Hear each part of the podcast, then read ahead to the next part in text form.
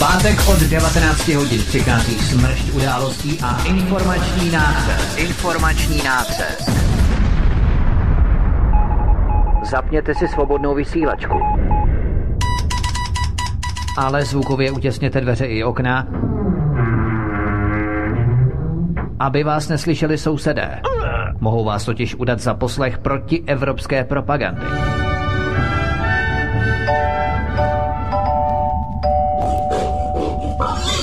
Proto buďte tuctoví, všední a hlavně nevybočujte. Pokud vystrčíte svobodně hlavu, nemilosrdně vás pokosí motorovou pilou. Demokracie? Ano, ale pouze ta po jejich.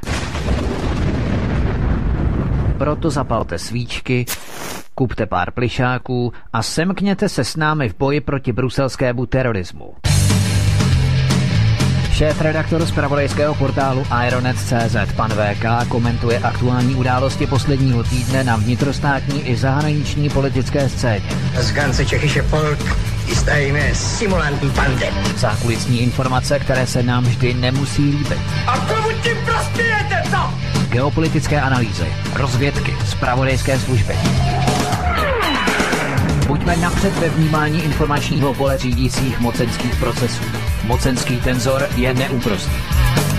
Máte zaseknutý kompas na západ?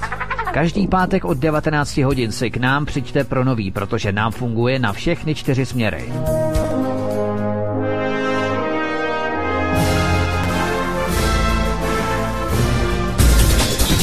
Každý pátek od 19 hodin šéf-redaktor z pravodejského portálu Ironet.cz pan VK krátký myšvy jeho atamanského vyčínku vypumpuje náš tlak na 158%. Vedoucí kolotoče.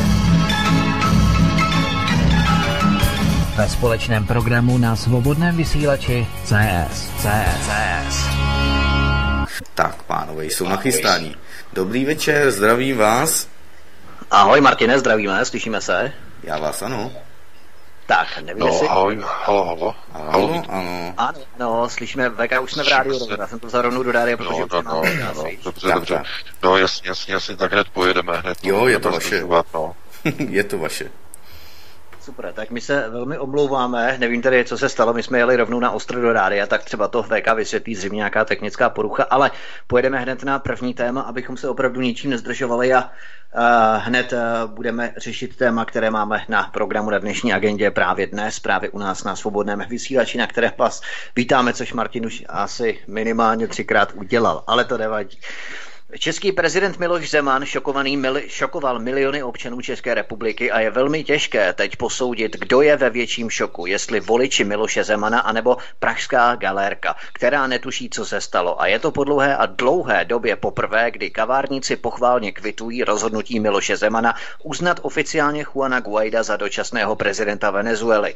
Miloš Zeman však zašel mnohem dál a podle hesla, že někdo je papeštější než papež, oficiálně pozval Juana Guaida ke státní návštěvě v České republice.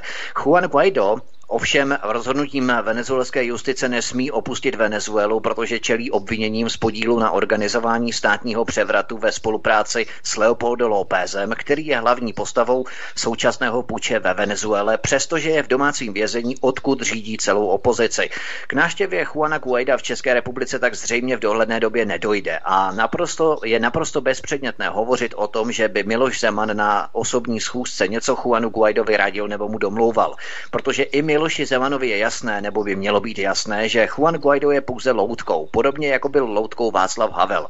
Povídání si s loutkami je práce pro mainstreamové novináře a pro duševně nemocné z psychiatrických eh, stacionářích, ne pro politické kádry formátu Miloše Zemana.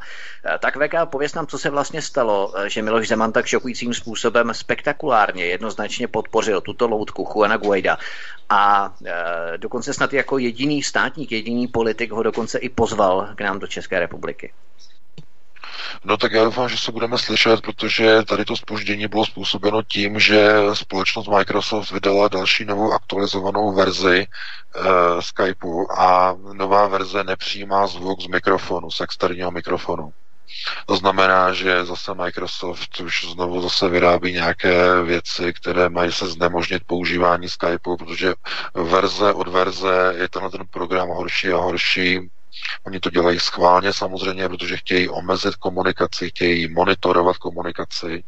Administrátor hlásí, že jsou tam další dva procesy. Při nové nainstalované aplikaci Skypeu se nainstalují do počítače další dva, dva další nové monitorovací procesy jako servis služby, které monitorují stisknutí klávesnice, monitorují zvuk, aktivují mikroport zvukový při nepoužívání Skypeu, jenom když je schozený do lišty, tak vám odposlouchává zvuk.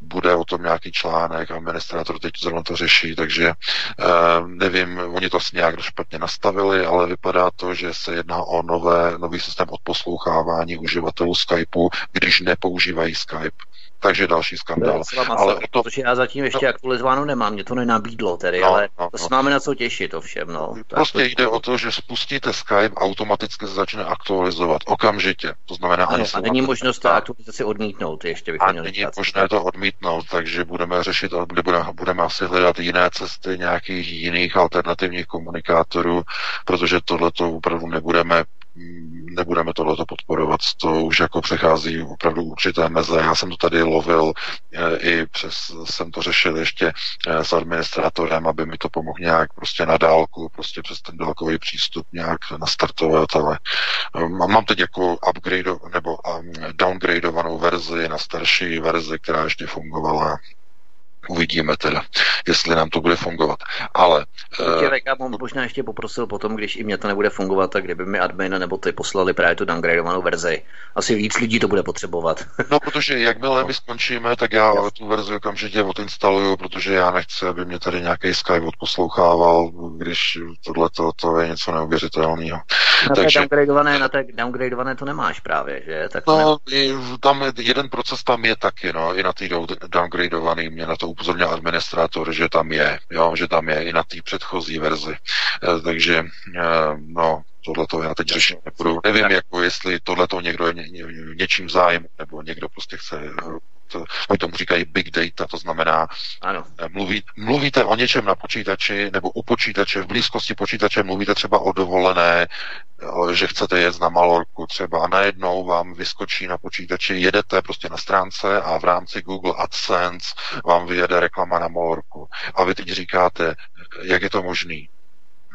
Že zrovna, zrovna jsem o tom teď tady mluvil, já nevím, s přítelkyní, s manželkou nebo s kamarádem a najednou vyskočí AdSense na počítači jako reklama, jo, ty banery, jak je to možné?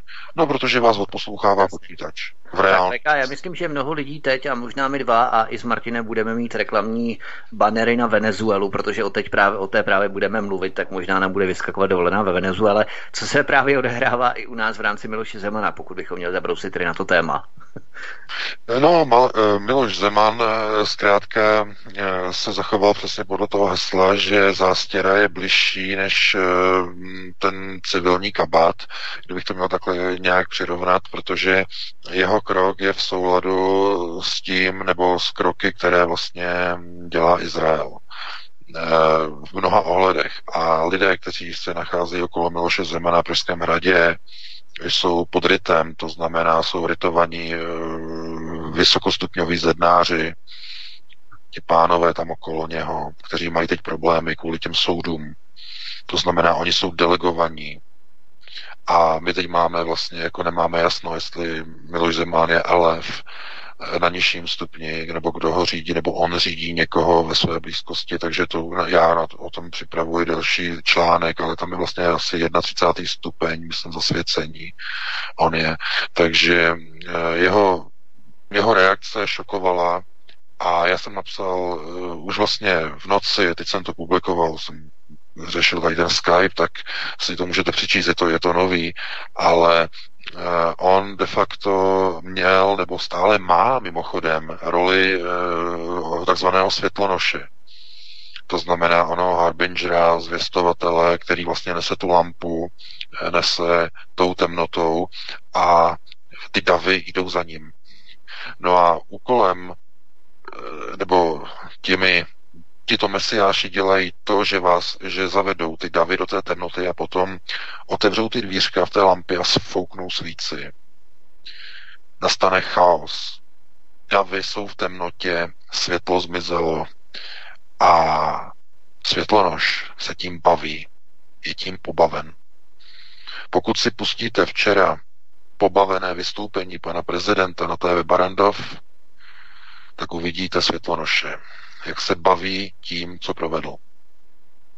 To znamená, já jsem, já jsem tohleto i e, řešil teď, no, s kolegy z určité oblasti a oni říkali, že on to provedl, on tedy sfoukl svíci z té lampy. To provedl. No a proč? To by bylo na jinou diskuzi, e, do toho nebudeme zabíhat. Každopádně tím ohrozil alternativu a fungování a činnost alternativy v České republice, pochopitelně. Protože podrazil tím mnohé servery, především Aeronet, protože e, my jsme mu pomohli do značné míry e, minulý rok ke znovu zvolení a pokud bychom toto věděli, tak se za něho nepostavíme. Nebudeme ani podporovat lidi, kteří potom jdou a sfouknou tu lampu v té temnotě. Protože v téhle chvíli, v téhle situaci, pokud se podíváte, co se děje okolo vás, likvidace celé Evropy, likvidace bílého muže, bílé ženy, nasunování islamizace. A jediná cesta je ochrana rodiny a pochopitelně rodina je základem národních států. A jestliže osoba, která je v roli prezidenta a měla by být transparentní a říká, choďte k volbám, choďte k volbám. Dokonce Miloš Zemán mnohokrát říkal, že by uzákonil volební povinnost, to jistě Vítku víš, i Martine si to určitě vzpomínáte, ano, že o tom mluví. Ano, že, že, že by uzákonil volební povinnost, že kdo nechodí k volbám, tak by měl to nějakou třeba i symbolickou pokutu, aby to zkrátka jako donutilo lidi k těm volbám, aby chodili. Jak je tedy možné, že demokraticky zvoleného prezidenta, i když na druhé straně světa někdo ad hoc označí za prezidenta a tím u přeprezidentství demokraticky zvolenému prezidentovi, který tam je u moci. A ten, který byl zvolen ad hoc cizími mocnostmi. Nejenom, že nebyl ve volbách zvolen, ale on se jich dokonce ani neúčastnil. On, on je spolu s dalšími takzvaně opozičními skupinami je bojkotoval. A proto ta volební účast tam byla uh, No, méně než poloviční. Média uvádí 46%. V loni v květnu, když byly prezidentské volby ve Venezuele, 640% eh, účast, protože většina těch takzvaně západem sponzorovaných eh, alternativ, ne alternativních, ale opozičních stran, to znamená těch proamerických, tak eh, ty volby bojkotovala, protože věděli, že je nevyhrají. A On vyhrál s nějakým ziskem 68%, nebo skoro 70%, to znamená s obrovským náskokem. No a co udělal venezuelský parlament, který tedy ovládá od předchozích parlamentních voleb opozice? No oni odmítli mu provést inauguraci. Od května do 10. ledna tohoto roku, od května minulého roku do 10. ledna tohoto roku, eh, pomocí obstrukcí parlament venezuelský blokoval jmenování a inauguraci eh, Nikolase Madura, demokraticky zvoleného. Blokovala, blokovala, blokoval. A Maduro po Eh, konzultacích s ústavními právníky tak eh, bylo zjištěno, že inaugurace, jestliže je, je z zmařena. Ano, jestliže inaugurační proces je zmařen parlamentem, tak je možné zvolit jiné místo inaugurace a složit inaugurační slib do rukou jiného zákonodárného ústavce. To znamená, ústavce to je ten, kdo vlastně garantuje ústavu. No a tím jsou vlastně ústavní soudci Venezuelského ústavního soudu. Čili 10. ledna tohoto roku Nicolás Maduro složil e, přísahu prezidentskou do rukou ústavních soudců, protože parlament mu znemožnil být inaugurován na půdě parlamentu. Jenže Jakmile k tomu došlo, byl to startovací signál pro eh, opoziční parlament, který na to čekal a okamžitě obvinil Nikolase Madura z uzurpování moci. že se jmenoval eh, prezidentem eh, neústavním způsobem, to znamená na místo na půdě parlamentu, to bylo na půdě ústavního soudu. A na základě toho o něm začali tvrdit, že Maduro uzurpuje moc a že je neústavně zvolený, e, tedy ne neústavně zvolený, ale že je neústavně jmenovaný, respektive složil slib v rozporu s ústavou na neoprávněném místě a to následně podle venezuelské ústavy ospravedlnilo parlament, aby jmenoval dočasného prezidenta Juana Guaida. To znamená, oni celý půl rok čekali a čekali a čekali a čekali a blokovali a blokovali a blokovali Madurovi inauguraci v parlamentu, až udělá ten krok, kdy e, se obrátí na ústavní soud a řekne ústavním soudcům, aby oni e, převzali od něho ústavní slib. No a tohle to je výsledek. A já jsem věřil, že tyhle ty fakta, tyhle ty reálie, že kromě eh, Číny, kromě Turecka, eh, kromě Ruska, kromě těchto zemí, kde skutečně jsou vůdci a gosudáři svých zemí, eh, kteří hledí na vlastní domácí zájmy. Takže tenhle ten postup bude kopírovat i Miloš Zeman. No a tomu nedošlo. Protože zástěra převážela nad zájmy národa a vlastní integrity. Vlastní politické integrity, vlastního politického odkazu, který Miloš Zeman za sebou po několika letech, no po příštích, v roce 2023 zanechá. No, e, ano, mohli bychom se na to dívat opravdu e, takzvaně Eh, tím, tím pohledem takovým hodně cynickým, to znamená, že je tohleto přesně ten příklad a model onoho e, mocenského tenzoru. To znamená, nelze se vybírat dobrý, špatný, ale jenom v těch odstínech šedě. A je to tak samozřejmě. Ale ve chvíli, kdy se snažíte v rámci nějakého politického koncenzu vytvářet o sobě obraz, že stojíte za národním ukotvením a zároveň jste velkým takzvaným hrdinou a šampionem ochrany a obrany e, plebiscitní demokracie, to znamená demokracie, která vychází z voleb, tak nemůžete udělat krok, který udělal prezident Miloš Zeman před dvěma dny.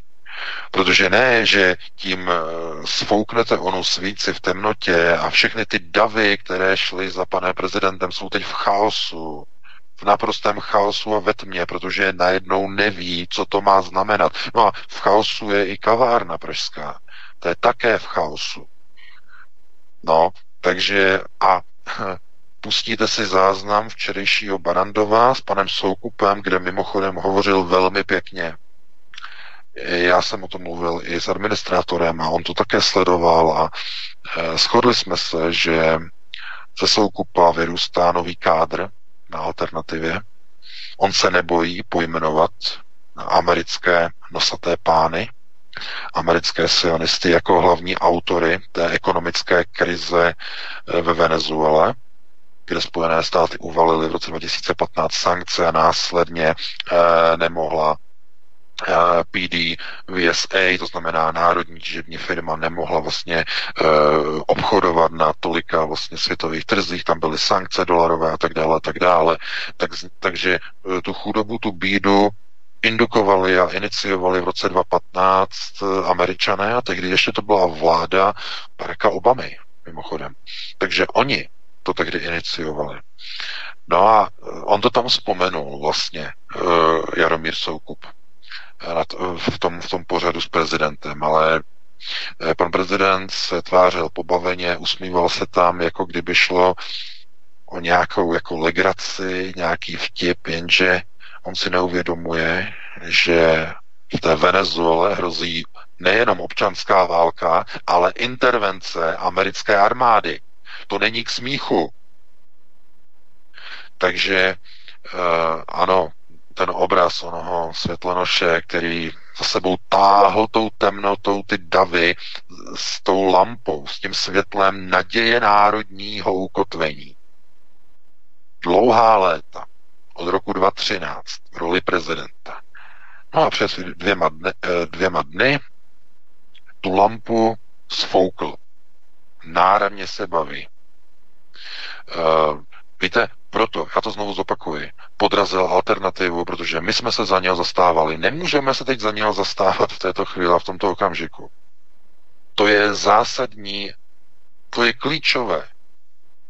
My jsme kritizovali, jak on se dívá třeba na roli české armády v Afghánistánu, ty bláboly překopírované od Donalda Trumpa, když Donald Trump říkal, eh, to už je, to už je dlouho, v roce 2016 říkal, že v Afghánistánu americká armáda, když byl zvolen několik dnů po zvolení, potom v listopadu, myslím, v prosinci to byl, tak on říkal, že v Afghánistánu americká armáda, že bojuje za ochranu Ameriky a Spojených států. To znamená, že tam, když oni vlastně uh, jdou po těch talibancích, tak tím jako, jako ochraňují uh, Spojené státy. No a Miloš Zeman řekl zase něco jiného, nebo na stejný způsob jako Trump, že on podporuje zahraniční mise do, Afgány, do Afghánistánu, protože české jednotky v Afghánistánu, uh, on řekl, v Kábulu se bojuje za Prahu. No, to je úplně sedí jak pozadí na hrnec, protože takovýhle plácnutí, eh, s tím se nedá souhlasit, to něco neuvěřitelného, jako kdyby byl největší prostě válečný jestřáb.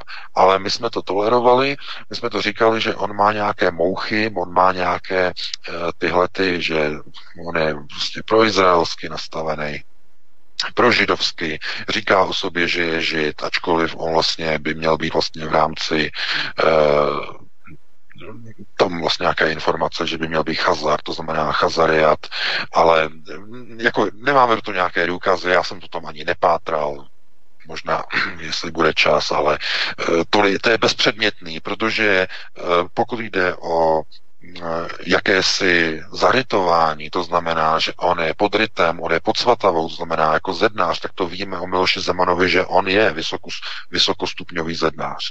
To my víme o něm. No a tím je dáno všechno. Všechno je tím dáno.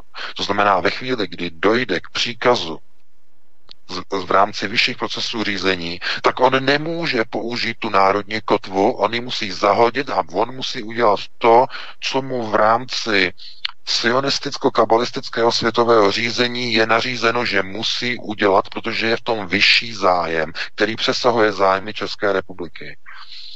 No a když je nějaká země na světě, která má největší zásoby ropy, percentuální zásoby světové ropy pod svým povrchem, no tak tam jdou zájmy České republiky úplně stranou.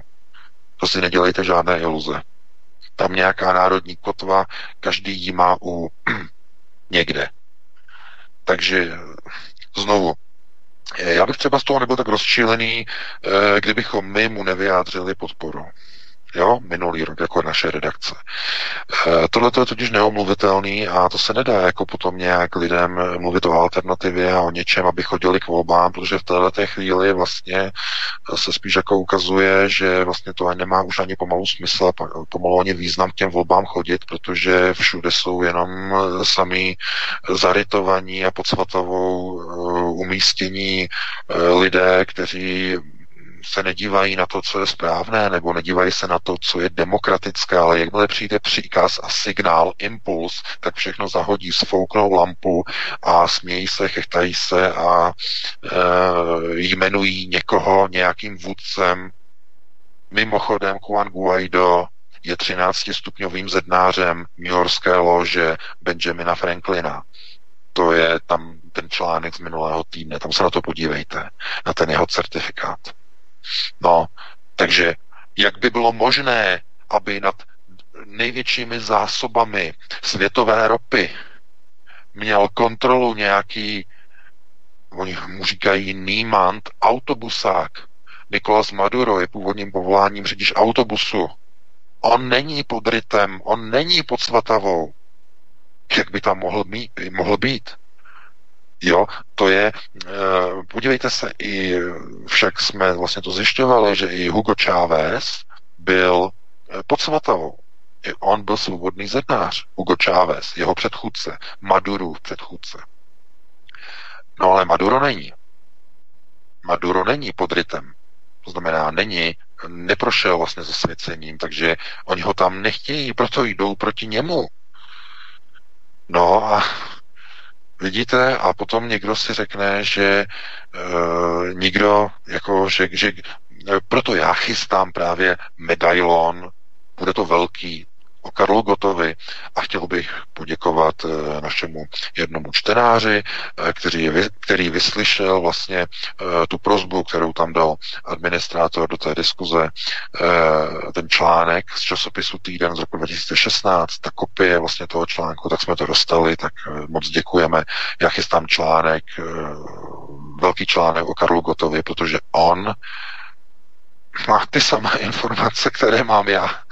To znamená, eh, že a asi nebude jediný samozřejmě, ale rozhodně Karel Gott je jedna z nejvýznamnějších osobností zasvěcení v České republice do procesu vyššího řízení. Je to pro mě trochu překvapení a zase ne tak velké, protože vím, že třeba ve Spojených státech Frank Sinatra byl vysokostupňový eh, zednář, velmi zasvěcený, který vlastně byl velmi kritický vůči světovému sionismu a tak dále a proto taky tam měl nějaké problémy. Ale všichni tihleti eh, velcí zpěváci tak se dostávají k procesům řízení a jsou dostávají vlastně povolen, povolení, že se můžou podívat skrze uh, ony, no, on, ony hradby. Uh, za nimi vlastně potom všechno ukázáno. Tam oni potom všechno vidí a uh, on pouští přesně ty informace, které jsou důležité, to znamená uh, Karlovi Gotovi prostě patří velký, velký dík nejenom za to, co přináší prostě české společnosti, české veřejnosti, o, tedy jeho písně samozřejmě, které jsou nádherné, krásné, s přesahem samozřejmě i to bylo na jinou diskuzi, ale on je talentovaný i jako malíř, to znamená, on je všeobecně neuvěřitelně nadaný. To je něco, to je neskutečný. Jako jo. To není nějaký takový ten popěváček, diletant, někde vyskočí, pak zase zhasne. Ne, ne, ne. Prostě on, to je, to je neuvěřitelná persona, prostě, která svítí v té temnotě jako pilíř a to je, no, však bude o tom článek, bude to velký, takže já to o něm vlastně připravuju, ale e, právě, e, že tito lidé zkrátka vědí, kdo řídí světové procesy. Ví to Karel Gott, vědí to i další. No a když naši posluchači, no, naši čtenáři a tak dále, když si uvědomí tyhle ty procesy, tak začnou chápat onu, onen boj, onen neskutečný boj zůstatků bílé civilizace, která je plánová, plánovaně a systémově teď momentálně je, eh, je likvidována v rámci celosvětové genocidy. A nebude to genocída velkých hromad mrtvých těl. Ne, ne, ne, ne, ne. Bude to genocída na úrovni likvidace genomu. To znamená, pokud jste četli tu moji první knihu, tak víte, o čem je řeč. A tohle to pouze jenom potvrzuje, že i Miloš Zeman, i když v rámci mocenského tenzoru se musíme vždycky přiklonit někde k někomu, tak to přiklonění, to znamená ta afinita, to přilnutí k nějaké postavě musí být vždycky limitní a musí někde končit, protože pokud to přilnutí je příliš velké, příliš pevné, tak e, v okamžiku, kdy ta persona musí se spíše přiklonit k té zástěře svobodozednářské, než k nějakým svým principům, které dříve hlásala, tak potom ten náraz a střed s realitou je fatální. Protože lidé ztratí úplně veškeré iluze. A v rámci té afinity si ti, kteří vlastně si na tady to uh, jakoby nebo jsou vlastně zasvěcení, tak uh, u nich třeba vidíte už dopředu, že oni třeba nehrajou takzvaně rovnou. Jo? Na rovinu nehrajou, to znamená se přetváří a tak dále a tak dále. Ale uh, u Miloše Zemana uh, tam opravdu bylo vidět, že on je rigidní, on je o něčem, on je o některých věcech naprosto přesvědčený. Každopádně, když bylo potřeba rozhodnout o Venezuele, která leží na 20% zásob světové ropy, všechny zábrany musely jít pryč. A světlo bylo zhasnuto a to vystoupení, to si prosím vás, na to se podívejte včera v archivu na TV Barandov, týden s prezidentem, až na konci to bylo. Jo, až na konci bylo to téma o Venezuele. Jak s pobavením on tam o tom, tom hovoří, když uh, Soukup mu namítá, Soukup tam řekl, no ale pane prezidente, tam to přece bylo trochu jinak, tam přece američané v první fázi a v první řadě, protože se mluvilo o, o inflaci, že tam je vysoká inflace. Prezident hovořil tisíc procent. No ale na to právě Soukup reagoval, že v první, tak kritická situace, která tam je, tak ta přece nevznikla samovolně, ale byla indukována ze zahraničí, ze Spojených států, když v roce 2015 Spojené státy uvalily sankce na Venezuelu. A tam začala ta krize obrovská. Takže, no a na to eh, reagoval prezident tím, že ano, ano, ano, že on byl vždycky proti sankcím a usmíval se tak jako, ale úplně bylo odvedeno od hlavního tématu, vyníků současné situace ve Venezuele, Spojených států, amerického Fedu, amerického sionismu. Chápete? A to, to pobavení ve chvíli, kdy tam hrozí v té Venezuele občanská válka, je na zvracení. To znamená, že v této chvíli eh, největší hrozba je, když teď vlastně jako odběhneme od Venezuely, že tohle se bude opakovat. A protože Miloš Zeman už eh, nemusí usilovat o žádnou důvěru voličů, protože už nikam kandidovat nebude ani nemůže, protože po třetí na prezidenta už nemůže kandidovat, eh, tak my se můžeme dočkat ještě v roce 2019 dalších šoků, které nám předvede. No, Eh, já se samozřejmě nebudu vyjadřovat k tomu, kdo se na to dívá třeba z jiného úhlu, že se jedná o nějakou uh, hru nějakého globálního prediktora a tak dále a tak dále. To jsou, nezlobte se na mě, to jsou uh, když víme, kdo se pohybuje okolo prezidenta, různě minářové a tak dále a vysokostupňoví zednáři, tak to jsou naprosté bláboli. To nemá nic společného s žádným GP, s žádným globálním prediktorem. Se proberte pro Boha. Jestliže někdo o sobě prohlásí, že je žid, tak je pod rytem, je pod svatavou, pod smlouvou s kabalou. Tohle to si musí všichni uvědomit, jinak bude pozdě s vašimi rodinami. Vy jste se nedívali, eh, já jsem se díval na záznam, Jilková včera hovořila v tom jejím pořadu, nevím, jak se to jmenuje, Vítku, no, Uh, jo, máte, máte, máte slovo, slovo, máte slovo. No, no, no, no, no. Tak oni tam, oni tam řešili, že 1,5 milionu lidí v České republice, 15%, dámy a pánové, žije v chudobě, pod hranicí chudoby. 1,5 milionu. Ti zmetkové, ti lempové po 30 letech přivedli 15% vlastní populace nosatý sionistický chazariát přivedl národ do situace, kdy 15% žije pod hranicí chudoby. A někdo by řekl, proč je nevypráskají? No, protože nejsou kádry. a je zažidováno úplně všude od zhora dolů, jako napsal knihu Adam Bartoš Obřezaná republika. Od zhora dolů. Všichni tam jsou. A všichni jsou přisátí na tom krku toho státu a když je někde nějaký malý podnikatel, nějaký živnostníček, tohle to všechno, tak tomu jdou po krku a e, musí zavřít, protože se neuživí a e, všechny tyhle ty e, předpisy a vyhlášky a tak dále a, a kontrolní hlášení a tak dále, tak dále. To znamená, na ty je přísná ruka.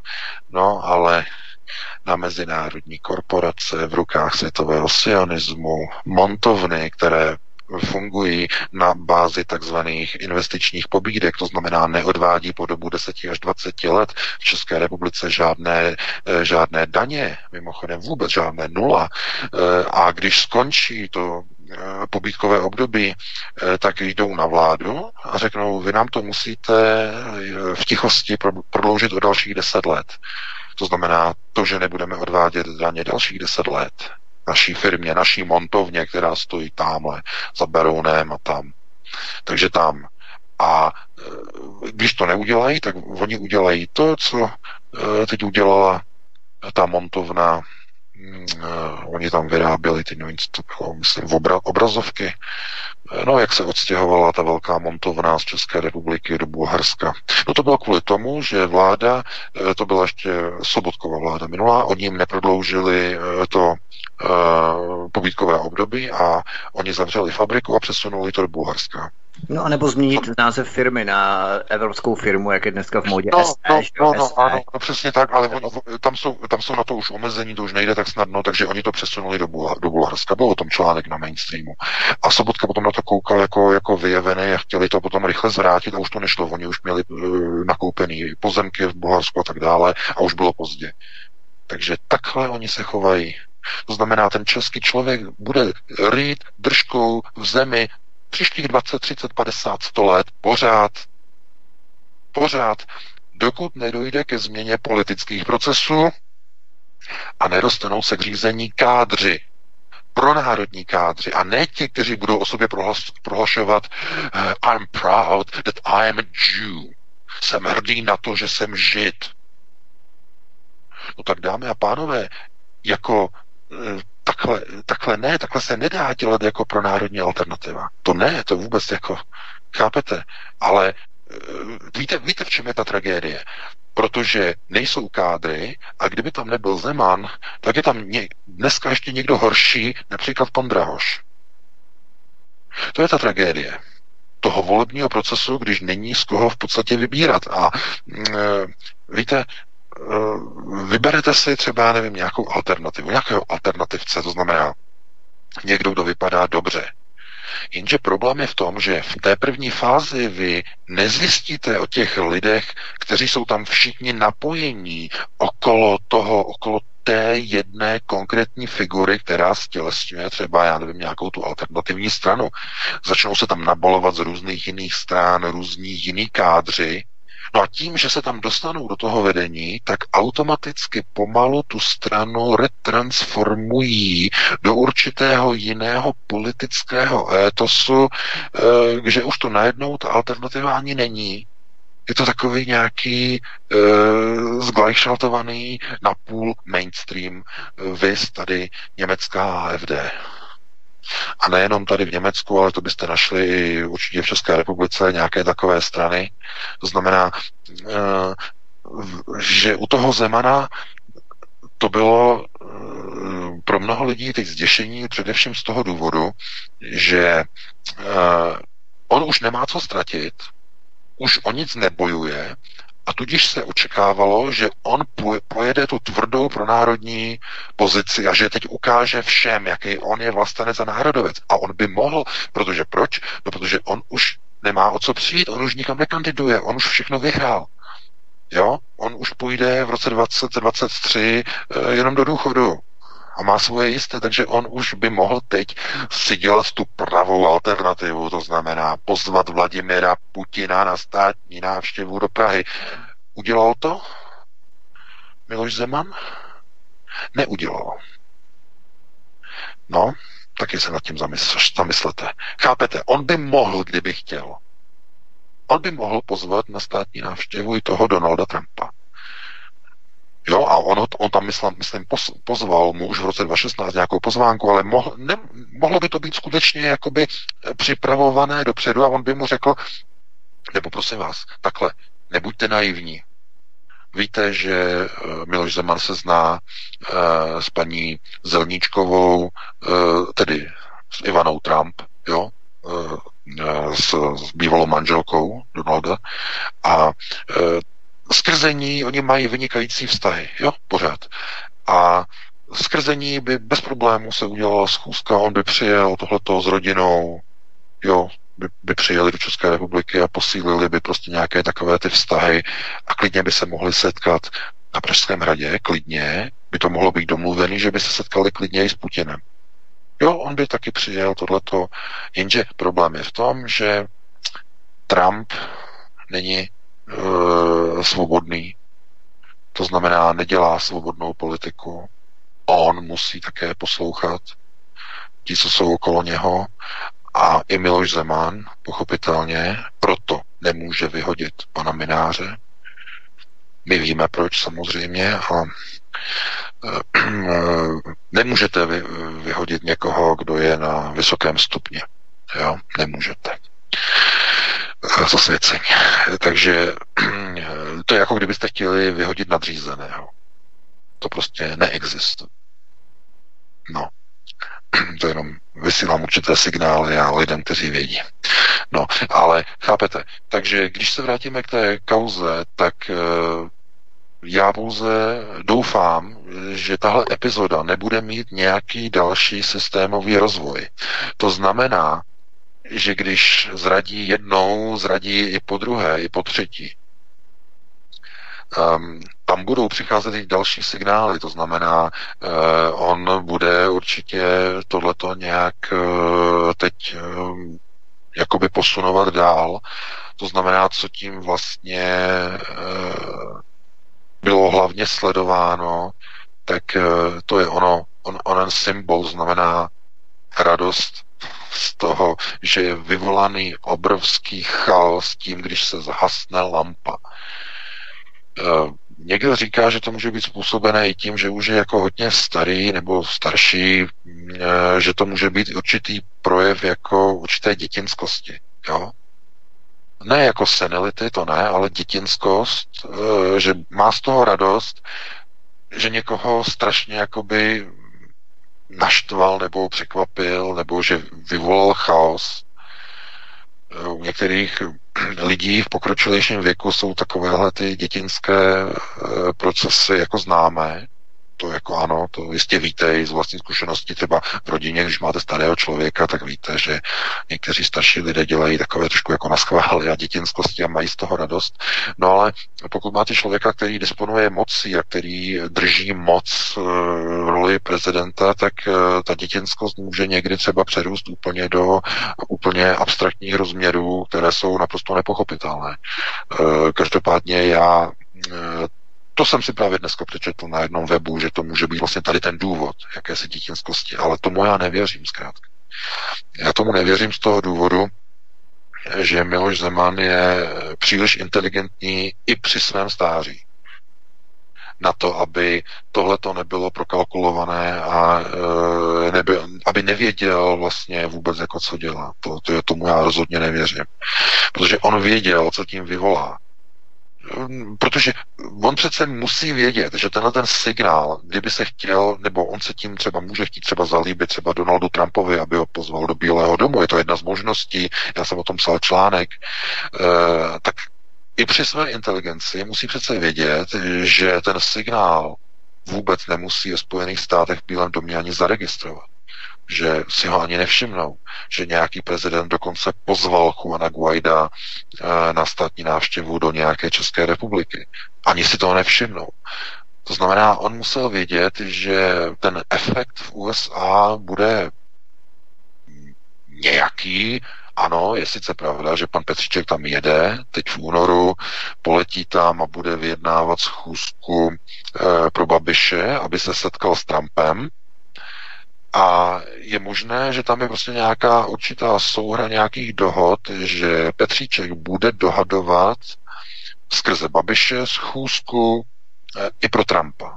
To znamená, buď přímo Petříček eh, teď, jak tam poletí, ale to si nemyslím, spíš až dohodne Babišovi, tak on z pozice premiéra zkusí dohodnout s Trumpem, aby přijal Zemana. No, protože Zeman je zapsaný ve Spojených státech jako proruský politik a e, Trump se ho bojí pozvat.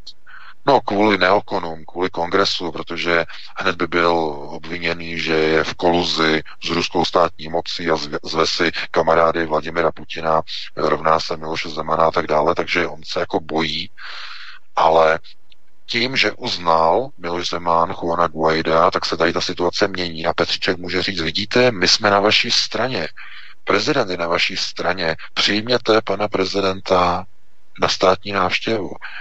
A e, to řekne Petříček nebo Babiš, to řekne Trumpovi a Trump to vezme jako bernou minci a on přijde na, protokolár, na protokolární úřad Bílého domu a řekne, e, takže za čtyři měsíce tady pozveme českého prezidenta, který je na naší straně v kauze Venezuely a vyjádřil podporu našemu kandidátovi, kterého tam máme od CIA nainstalovaného, pana Guaida, a on se přizná státní návštěvu a nikdo z těch neokonů, kteří ho hlídají, Trumpa, neřekne ani N, ani B, neřekne proti, protože to změní situaci. Protože Zemán, když teď přišel vlastně na tady tu notu, to znamená pro neokonskou nebo jakoby pro, řekněme, pro zájmy amerických elit, i když, když mluvíme o amerických elitách, tak mluvíme o sionistickém řízení, o sionistických elitách. Já vím, že je to těžké to pořád jako zdůrazňovat, ale uh, američané nemají se sionismem vůbec nic společného. Já myslím obyčejní američané. Ti jsou stejní gojové a stejní chudáci, jako jsou čeští občané. Ale eh, to by bylo na jinou diskuzi samozřejmě. Takže tyto elity v podstatě Eh, dovolí a umožní eh, Zemanovi, aby se setkal v tom Bílém domě s, s Donaldem Trumpem. Takže to je velice reálné, že tohle to bude mít výsledný efekt. To znamená, Petříček teď bude moci říct, až on poletí do státu teď, tak on řekne, no vidíte, vidíte, a naše vláda je jednotná. Nejenom Straková akademie, ale i pan prezident uznali vašeho operátora kterého máte dosazeného za prezidenta v Venezuele, vašeho operátora CIA. No, protože on je vlastně člověk, já jsem psal článek včera, on je asistentem největšího opozičníka ve Venezuele Leopolda Lópeze. To je Leopold López, jenom pro vaši informaci, pokud jste ten článek nečetli, má stejnou aureolu ve Venezuele jako Václav Havel v roce 89. Když se řekne López v Venezuele, tak je to pro ně Václav Havel. A uh, podívejte se na česká média. Četli jste někde o něm, kromě Aeronetu, nebo třeba, nevím, zahraničních amerických médií, alternativních, četli jste? Ne, nečetli. No, protože to se tají samozřejmě. Protože López je operátorem CIA. No. A kdo mu dělal asistenta dlouhá léta? No, kdo byl jeho pobočníkem? No, jistý Juan Guaido v jeho kanceláři. No a protože Leopoldo López je momentálně v Venezuele eh, v domácím vězení kvůli krvavým povstáním a krvavým studentským protestům eh, z doby před dvěma lety, tak eh, vyslal teď do tady toho puče aktuálního svého pobočníka, Juana Guaida. No a on musel být honem rychle, honem, honem zasvěcen na 13. stupni v New Yorku v loži Benjamina Franklina v lednu tohoto roku, velmi rychle. Protože nikdo, nikdo nemůže dosednout na stolec moci, jestliže není na určitém stupni zasvěcení v zednářské svatavě. Nikdo neusedne, je to i v Talmudu ten citát, nikdo neusedne na trůn moci ten, kdo není zasvěcen a kdo jehož břih není přikrytý zástěrou a tak dále. Je to tam v posledním článku, tam máte citát, překlad z Talmudu. Takže se na to podívejte. No a taková je realita. A my na Aeronetu nebudeme nikdy podporovat sionistické procesy. Nikoho. To znamená, eh, že a ně, kdokoliv třeba může říkat, nebo eh, že proč z jakého důvodu a co máte proti tady těm a, a tak dále a tak dále. Říkám otevřeně, my nestojíme o vaše peníze, my nechceme vaše peníze, my nechceme vaše příspěvky, pokud podporujete sionisty. Říkám naprosto otevřeně. A um, opravdu, tohleto je to nějaký, jakýsi hlavní klíčový bod, přes který prostě vlak nikdy v životě nejede a nepojede. Proto, eh, kdybych to měl nějak jako uzavřít, a vidím, že to téma probíráme hodně dlouho, eh, hned se dostaneme k dalšímu, tak eh, co mě nejvíc mrzí, je právě to, že tyhle ty výroky prezidenta de facto destruují a likvidují práci nás na alternativě. Nejenom na Aeronetu, ale i na svobodném vysílači a na dalších alternativních serverech, protože potom se nemůžeme podívat do tváře e, našim čtenářům a posluchačům, když podporujeme nějakého politika a on potom provede tuhle věc. Takže já bych to eh, tímto ukončil, předal bych ti slovo Vítku, ty také k tomu něco řekneš, nebudeme si dávat žádnou přestávku a hned se pustíme do dalšího tématu. Přesně tak, to jsem chtěl navrhnout kolem 8 hodiny, takže jsem rád, že máme stejný způsob myšlení v rámci platformy, nejenom tady v rámci alternativy, v rámci takovýchto, řekněme, marginálí. Ale ty si tu VK zmínil eh, hradního kancléře Vratislava Mináře, tak eh, já bych na ní navázal, protože to je takové dost zajímavé, když zkoumáme ty vztahy a mě to hrozně velmi baví, protože to je něco jako taková šachovnice. Potom eh, člověku vysvětnou, pokud nasvěcujeme úhle vztahu pod eh, různými, řekněme, úhly, tak nám potom vyplynou další skutečnosti, které bychom si třeba ani nepovšimli. A když třeba zkoumáme Vratislava Mináře, tak je zajímavé, on má mimochodem vztah s bývalou moderátorkou České televize Alexandrou Noskovou a mimochodem Alexandra Nosková bývalá moderátorka České televize, se kterou má uh, udržoval vztah uh, už tady ne, ale udržoval vztah Vladimír Minář, hradní kancléř Miloše Zemana, tak ona už od roku 2016 uváděla pořad vlivní na Soukupově televizi Barandov, mimochodem. Jo. Potom třeba další poradce, hlavní poradce Miloše Zemana Martin Nejedlý byl také součástí představenstva Soukupovy reklamní společnosti Media anebo vydavatelství Empresa Media. Teď, teď přesně jedné z, jedné z těch dvou, jo. Takže tady je vidět, jak všechno zůstává v rodině. Jo. A mimochodem součástí volebního štábu před rokem, v roce 2018, Miloše Zemana patřil mezi jeho nejbližší, kromě šéfa poradců Martina Nejedlého, kancléře Vratislava Vináře, které jsme to zmínili, s jeho manželkou Alexandrou Noskovou, i šéf Česu Daniel Beneš. No, ten tam taky byl právě a figuroval mezi těmi eh, jeho poradci v, v rámci jeho volební štáb, volebního štábu, taky šéf Česu Daniel Beneš což otvírá také další souvislosti, že výstav jaderných redaktorů Temelín a tak dále, a tak dále, co Miloš Zeman prosazuje a tak dále. No a Eh, z nejbližších přátel Miroslava Vladimíra Putina je Vladimír Jakunin. Vladimír Jakunin působil v sovětské tajné službě více než 20 let, prováděl špionáž, mimo jiné tehdy pobýval třeba i ve Spojených státech, Vladimír Jakunin. A Vladimír Jakunin financoval Zemanovu cestu na Kypr v rámci konference Dialog civilizací.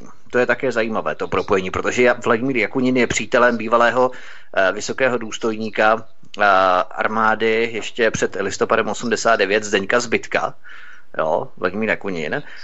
A Zdeněk Zbytek v Rusku staví elektrárny a provozuje v Rusku další biznis a tak dál. A mimochodem manželka Miloše Zemana, Ivana, pracovala v roce 2009 jako vedoucí oddělení obchodu dovozce moldavských vín Uh, jak se jmenuje, nějaký Moltvin.cz, mám takový pocit, že se to jmenovalo. A ta firma patřila právě Zdeňku Zbytkovi jo, což je SPO, strany Zemanovci jo, a tak dále. To znamená, že ty vztahy, nasvěcování těch vztahů z různých úhlů nám odkryjí docela zajímavé souvislosti, jak se to všechno vlastně drží, jak se každý s každým zná, a buď je to v rodině příbuzenské nebo přátelské svazky a tak dále. Ale my jsme si prozradili, že za venezuelským dočasným prezidentem Juanem Guaidem stojí korupčník, bývalý tunelář, agent CIA a vůdce násilných protestů ve Venezuele, který je v této chvíli v domácím vězení, Leopoldo López. On nasadil tak místo sebe mladíčkého asistenta a pobočníka, ne, nikoli Tomáše Petříčka, ale Juana Guaida. A české uznání Juana Guaida venezuelským prezidentem je zřejmě navíc neplatné podle profesora Oskara Krejčího, a k tomu bych se chtěl právě dostat ještě na závěr tohoto tématu, eh, protože profesor Oskar Krejčí je expert na Českou ústavu a je tedy v rozporu s Českou ústavou. Eh, samozvaný prezident Venezuely vůbec ani nekandidoval, opozice prezidentské volby bojkotovala. Eh, proč je VK s velkou pravděpodobností české uznání Juana Guaida dočasným prezidentem Venezuely neplatné, jak to profesor Oskar, Oskar Krejčí vlastně zdůvodnil, eh, tu neplatnost toho uznání vlastně, protože my nevíme v podstatě na čem jsme? No, je to takzvaná diplomatická klauzule nevměšování. Jde o to, že když nějaká země eh, naváže diplomatické vztahy s jinou zemí, tak než je naváže, tak eh, dochází eh, k podpisům určitých protokolů o takzvaném vzájemném uznání politických a ústavních systémů. To znamená, jestliže Česká republika má navázány diplomatické vztahy s Venezuelou, a to opravdu má, tak musí respektovat veškeré procesy a ústavní procesy ve Venezuele. Z tohoto důvodu, tedy ad hoc, odvozeno, eh, je eh, dálkové uznání kohokoliv prezidentem mimo proces plebiscitu, mimo volební proces, naprosto eh, právně nulitní, je neplatné. Protože nemůžete na dálku uznat někoho, kdo, kdo se ujal moci a kdo drží moc v rozporu s ústavou nebo, eh, nebo na základě procesů, které nebyly ústavní v dané zemi. No a protože venezuelský parlament zabránil eh, Nikolasi Madurovi složit inaugurační slib na půdě parlamentu, kam ho nepustili, kde odmítli uh, provést inauguraci. To znamená, uh, venezuelský parlament porušil ústavní princip takzvané dělby moci, to znamená, uh, oni zabránili lidu který zvolil Nikolase Madura, aby složil slib před poslanci, no tak tím pádem de facto eh, není ani možné uznat eh, prezidenta, kterého daný jmenovaný parlament takzvaně dočasně dosadil za Nikolase Madura, protože je to neplatné. Jo? To je ten základní princip. Jenže problém je v tom, že všechna Eh, nebo veškerá západní reprezentace v dnešní době eh, nebo v této chvíli eh, de facto cituje jenom tu jednu stranu toho, tohoto konfliktu. Znamená, oni citují pouze pohled parlamentu venezuelského, který říká, že Juan Guaido je, že, uzurp, že v podstatě se dopustil uzurpování moci, protože se e, zúčastnil inaugurace na místě, které e, není uvedeno v ústavě. To znamená místo na půdě parlamentu e, do rukou předsedy parlamentu a jednotlivých poslanců složil slib do rukou předsedy ústavního soudu a jednotlivých ústavních soudců. No, jenže e, tady, tady ten narrativ zkrátka je tlumočený západními médii jako ten jeden jediný. Je už zcela zamlčováno, že to byl právě venezuelský parlament, který odmítl na své půdě provést inauguraci zvoleného a legálně a demokraticky zvoleného prezidenta Madura v loňských květnových volbách. A půl roku se snažil Maduro za asistence ještě i zahraničních vyjednavatelů a vyjednavačů eh, z Brazílie, z Kuby, z Mexika, eh, s opozicí jednat, aby ta inaugurace mohla v budově parlamentu proběhnout. Oni to odmítli a neumožnili. Takže po vyčerpání všech možností byla inaugurace provedena v ústavním soudu a to bylo okamžitě venezuelským parlamentem označeno za protiústavní a byl vyjmenován ad hoc nový dočasný prezident Juan Guaido. Přesně na to oni čekali. To znamená, to je velmi nebezpečný precedens a docela jednoduchý nástroj, jak eh, neuznat prezidenta tím, že mu zabráníte složit přísahu na daném a dopředu a v ústavě jmenovaném místě, kterým je půda venezuelského soudu. Stačí prostě, když ho tam nepustíte nebo když nezařadíte bod, neschválíte bod jednání o inauguraci e, při zasedání parlamentu, prostě ho neschválíte a tím nemůže na půdě parlamentu inaugurace proběhnout. No a protože opozice tam disponuje většinou, tak všech, všech těch jedenáct pokusů, je bylo jedenáct pokusů o prohlasování inaugurace na půdě parlamentu bylo zamítnuto lidmi z okolí opozice. To znamená pošlapání veškeré demokracie a veškerého demokratického práva. Tohle je tragédie. Tragédie jednoho národa, který leží na 20% světové ropy. To znamená sionistická zvůle, která je doslova krystalicky zobrazená v chování loutkových politiků, kteří nemají páteře, kteří tam mají jakési eh, gumové náhrady, ohebné, flexibilní, všeho schopné. Mluvili jsme o tom v posledním pořadu, eh, že když nejsou kádři, tak se dosazují diletanti, kteří jsou všeho schopní. Eh, problém je v tom, že vlastně pokud mluvíme o kádrech, nebo jak se diletanti liší od kádrů, ten rozdíl zase není úplně velký. Ten kádr se liší tím od diletanta, že kádr má zkušenosti z praxe. To znamená, máte diletanta, máte kádra, oba dva prošli za školení, mají znalosti, mají vzdělání, mají všechno, všechno, všechno. Úplně stejně, ale jeden rozdíl tam je. Ten jeden má zkušenosti z, prax, z praxe, z procesu řízení. A toho dělá kádrem. To znamená, to vidíte i v životě, v běžném životě, že je mnoho povolaných, málo vyvolených.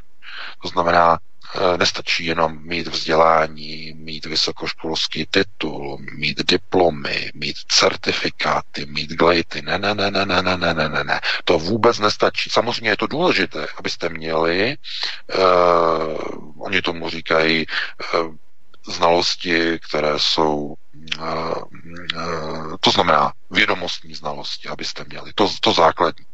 To je důležité samozřejmě. Ale pokud nemáte praxi v rámci nějakých procesů a kde byste mohli tyto znalosti v praxi použít, no tak nemůžete se stát kádrem. No a otázka zase pro hloupé, pro blbé. Proč myslíte, že dosadili v České republice do funkce ministra zahraničí, zahraničí člověka, který má vzdělání v zahraničí, má vzdělání tady, tady, tamhle, tamhle, tamhle, ale dosud nikde neměl praxi. Protože až dosud, nebo do nedávné chvíle, víte, co on dělal? Dělal osobního asistenta Miroslavu Pochemu v Evropském parlamentu. Asistenta. Takzvaně podržtašku. Chápete? Takže oni instalovali do funkce ministra zahraničí koho? Kádra se zkušenostmi z praxi? A nebo diletanta? No, odpověď znáte určitě sami, i bez země. No a proč to takhle dělají? A proč ho Miloš Zeman jmenoval? proč se na něho tak jako usmívala tohleto a e, tak jako smířlivě včera mluvil zase u Soukupa, oni mluvili o Petříčkovi včera u Soukupa mimochodem, e, tak jako tak zdrženlivě, jako že se mu nelíbilo, že na Ukrajině pan Petříček nezmínil banderovce a že mu tedy, e, že tedy řekl e, Andrej Babišovi, aby mu to jako vysvětlil, nebo aby mu to jako vytknul a tak dále, ale jinak jako že jako žádný problém jiný tam není. Jako smířlivě. No, to je zase další problém. Chápete? No, jestliže někdo jmenuje diletanta do výkonné funkce ministra zahraničí, tak to znamená dvě věci. Buď chce škodit zemi, že tam bude diletant, to je jedna možnost, No a nebo druhá možnost, že vůbec na zahraniční politice nezáleží. Protože, protože země žádnou zahraniční politiku už nemá. Tak. No a teď se zamyslete, která z těch variant je možná. Každá z nich je děsivější než ta druhá. Ale jedna z nich to je zcela určitě. Stačí si vybrat. No takže já bych to takhle velmi neslavně nebo ne příliš optimisticky zakončil. Pustili bychom se teď do dalšího tématu, Vítku, jestli teda eh, by se souhlasil, nebo jestli k tomu ještě něco máš a eh, hned bychom vlastně rozjeli další téma. Ne, ne, ne, VK, rozjedeme určitě další téma, nemáme tolik času, takže i kdybych něco měl, tak určitě jedeme na další téma, protože to tvůj pořad, to je důležitý. Takže jedeme na další téma. Odstoupení Spojených států od smlouvy IMF na zákaz vývoje raket středního doletu spustilo nové koroholečného zbrojení. Moskva jenom pár dní poté nařídila zahájení vývoje nových raket, protože američané je začali vyvíjet už minulý rok. Český ministr zahraničí, o kterém jsme právě mluvili, Tomáš Petříček, obvinuje Rusko za to, že Spojené státy vypověděli smlouvu, kterou samotné Spojené státy porušovaly. Tak, američané vědí logicky, že pro boj s takzvaným terorismem už příliš u veřejnosti neuspějí. Minule jsme tu probírali právě uh, obnovení soudního procesu v rámci 11. září 2001 v rámci Světového obchodního centra dvojčat, takzvaný Twin Towers. Uh, takže je třeba hledat nového nepřítele vedle Číny a Ruska a startovat zbrojní průmyslu za každou cenu. To je tak nějak jasné. Eh, můžeme se VK tedy domnívat, že odstoupením od smlouvy na zákaz vývoje raket středního doletu se vracíme o 30 a více let zpátky do období nikdy nekončící studené války. Uh, ano, uh, vracíme se jakoby do určitého nastavení, které bylo před nějakými no, 30 teď 87, rok 87, no, um, více jak 30 lety. A teď v této, v této chvíli už jste možná zaregistrovali, k čemu došlo včera. Já nevím, možná, že ano. Spojené státy provedly první test balistické rakety středního doletu s, s mezním doletem až 7700 km. I hned o hodinu a půl později e, provedl, provedl test vlastní rakety e, ruský, e, ruská armáda, ruská divize v Archangelsku odpálili raketu středního doletu po Američanech.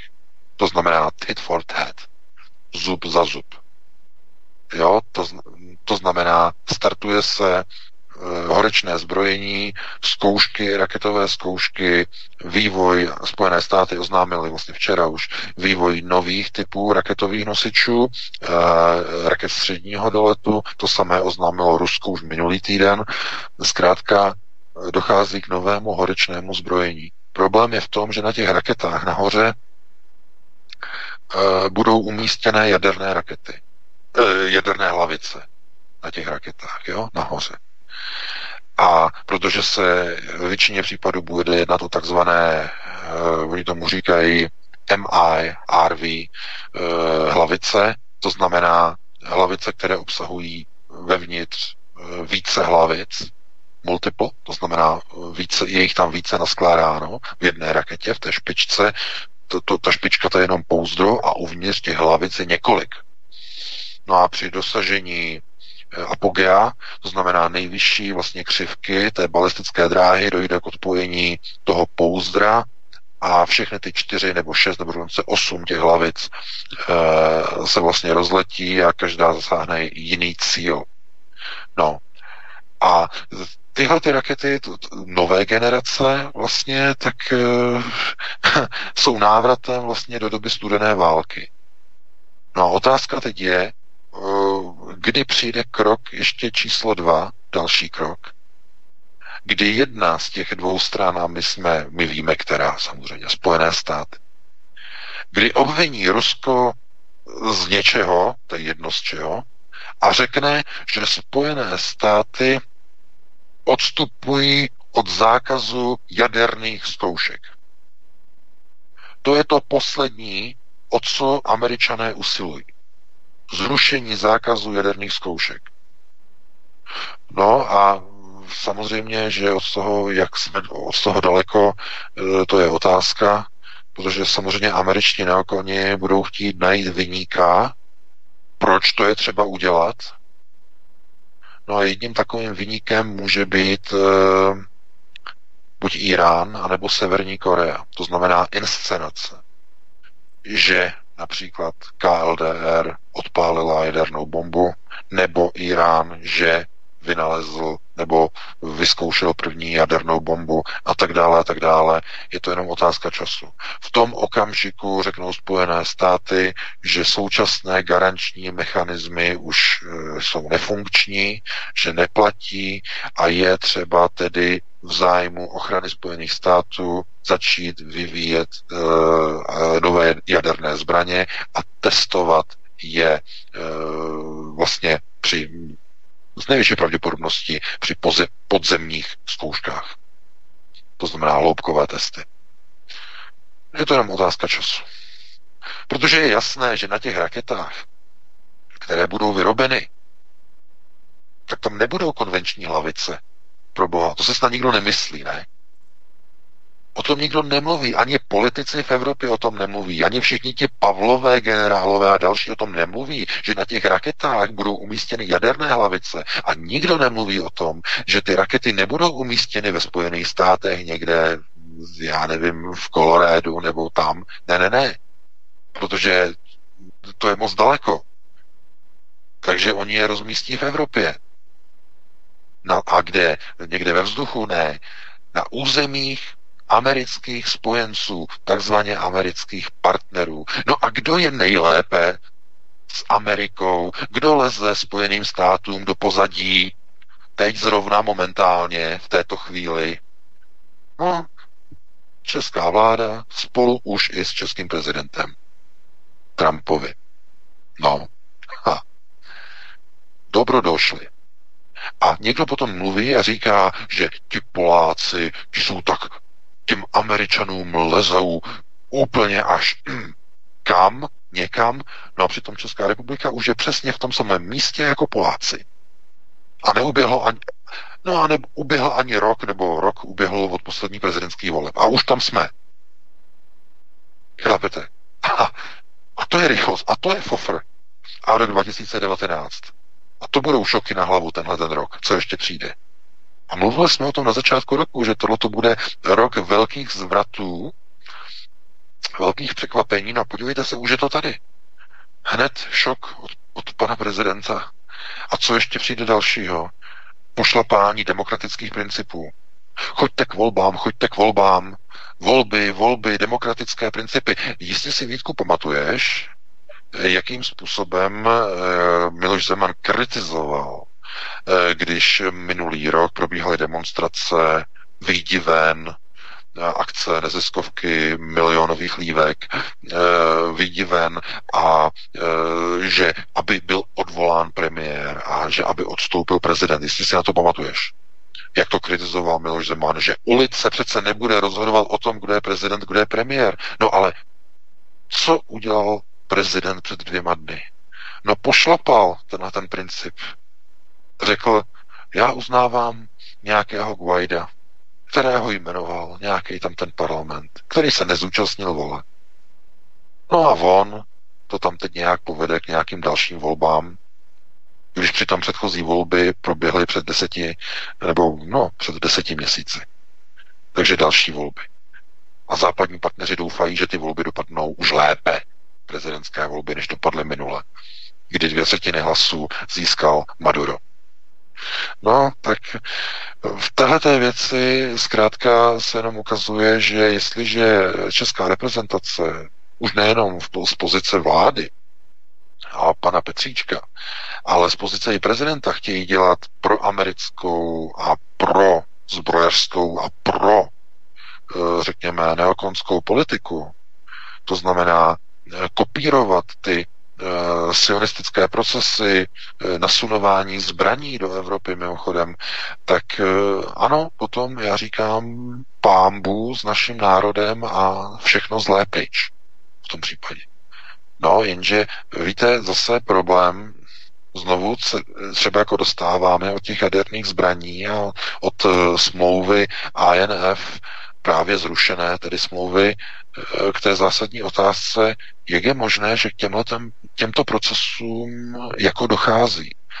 Proč ti občané, ti lidé k tomu dávají souhlas, anebo neprotestují, neprotestují proti tomu v ulicích, v obrovských demonstracích. No, protože sionisté kontrolují informační prostor. Když těm lidem nikdo neřekne, běžte do ulic, tak oni tam nejdou. No, protože se to ani nerozví. Všichni slyší z mainstreamových médií jenom jiný narrativ. Nebezpečné Rusko. Agresivní Rusko. Rusko porušilo smlouvu INF, Rusko eh, nasunuje zbraně, Rusko začíná zbrojit. A přitom je to naprosto absurdní. Ruský zbrojní rozpočet srovnání s tím americkým je naprosto, je, má velikost eh, jepice, malé mušky. Jo, to se nedá srovnávat s těma bilionama dolarů, co oni mají v Spojených státech každý rok. Rok co rok, co rok, co rok, biliony dolarů. No a ne miliardy, pozor, ne miliardy, biliony dolarů. No a, a kde to končí, ty zbraně? No, končí v modernizaci amerického vojensko-průmyslového komplexu, vývoje nových raket, nových zbraní, dronů, umělé inteligence a tak dále a tak dále. To znamená americký vojensko-průmyslový komplex. Lépe řečeno sionistický vojensko-průmyslový komplex. Protože znovu, mluvil o tom je Alex Jones už zpátky, to je možná dva roky zpátky, hovořil o tom, že když se podíváme na finanční struktury amerických zbrojovek, jako je například General Dynamics nebo Rockwell nebo další, tak tam vidíme majetkové struktury na izraelské firmy. Izraelci vlastní většinu amerického vojensko-průmyslového komplexu ve Spojených státech. Jsou to firmy, které jsou v Americe, zbrojí v Americe, vyrábí v Americe, všechno v Americe, ale v majetku sionistických struktur. Sionistů. A, a to nejsou potom, nemůžete o tom hovořit a mluvit o nich jako o amerických firmách. No to jsou sionistické firmy. Stejně jako o společnosti Apple nemůžete říkat, že je to americká firma. No to v dnešní době to už je spíš čínská firma. Když se podíváme, kde co vzniká, kde co oni vyrábí. Čínská od zhora až dolů. No ale akcionáři, akcionáři, když se podíváte, kdo vlastně eh, tam drží nejvíc akcí, no tak jako to jsou samozřejmě sionisté. To jsou židé, od, od zhora až dolů. Největší akcionáři Apple. No a kdybychom šli do Microsoftu, do jejich programu Skype, který teď dělá takovéhle věci, no tak zase bychom viděli, že to už ani není americká firma, to je indická firma, která přesunula úplně všechno, programový vývoj kompletně do Indie, do Bombeje a do Dili. Bombay a Dealey jsou hlavní města, kde se vyrábí operační systémy Windows, um, uh, Office, uh, všechny projekty vlastně vyrábějí Indové, indičtí opera, uh, programátoři, všechno v Indii. Ve Spojených státech mají pouze účetní firmu a uh, z obchodování a mají tam, mají tam nějaký servisy, um, oni tomu říkají customer servisy, zákaznické servisy pro místní americké uh, vládní úřady a tak dále, ale jinak tam nemají vůbec nic.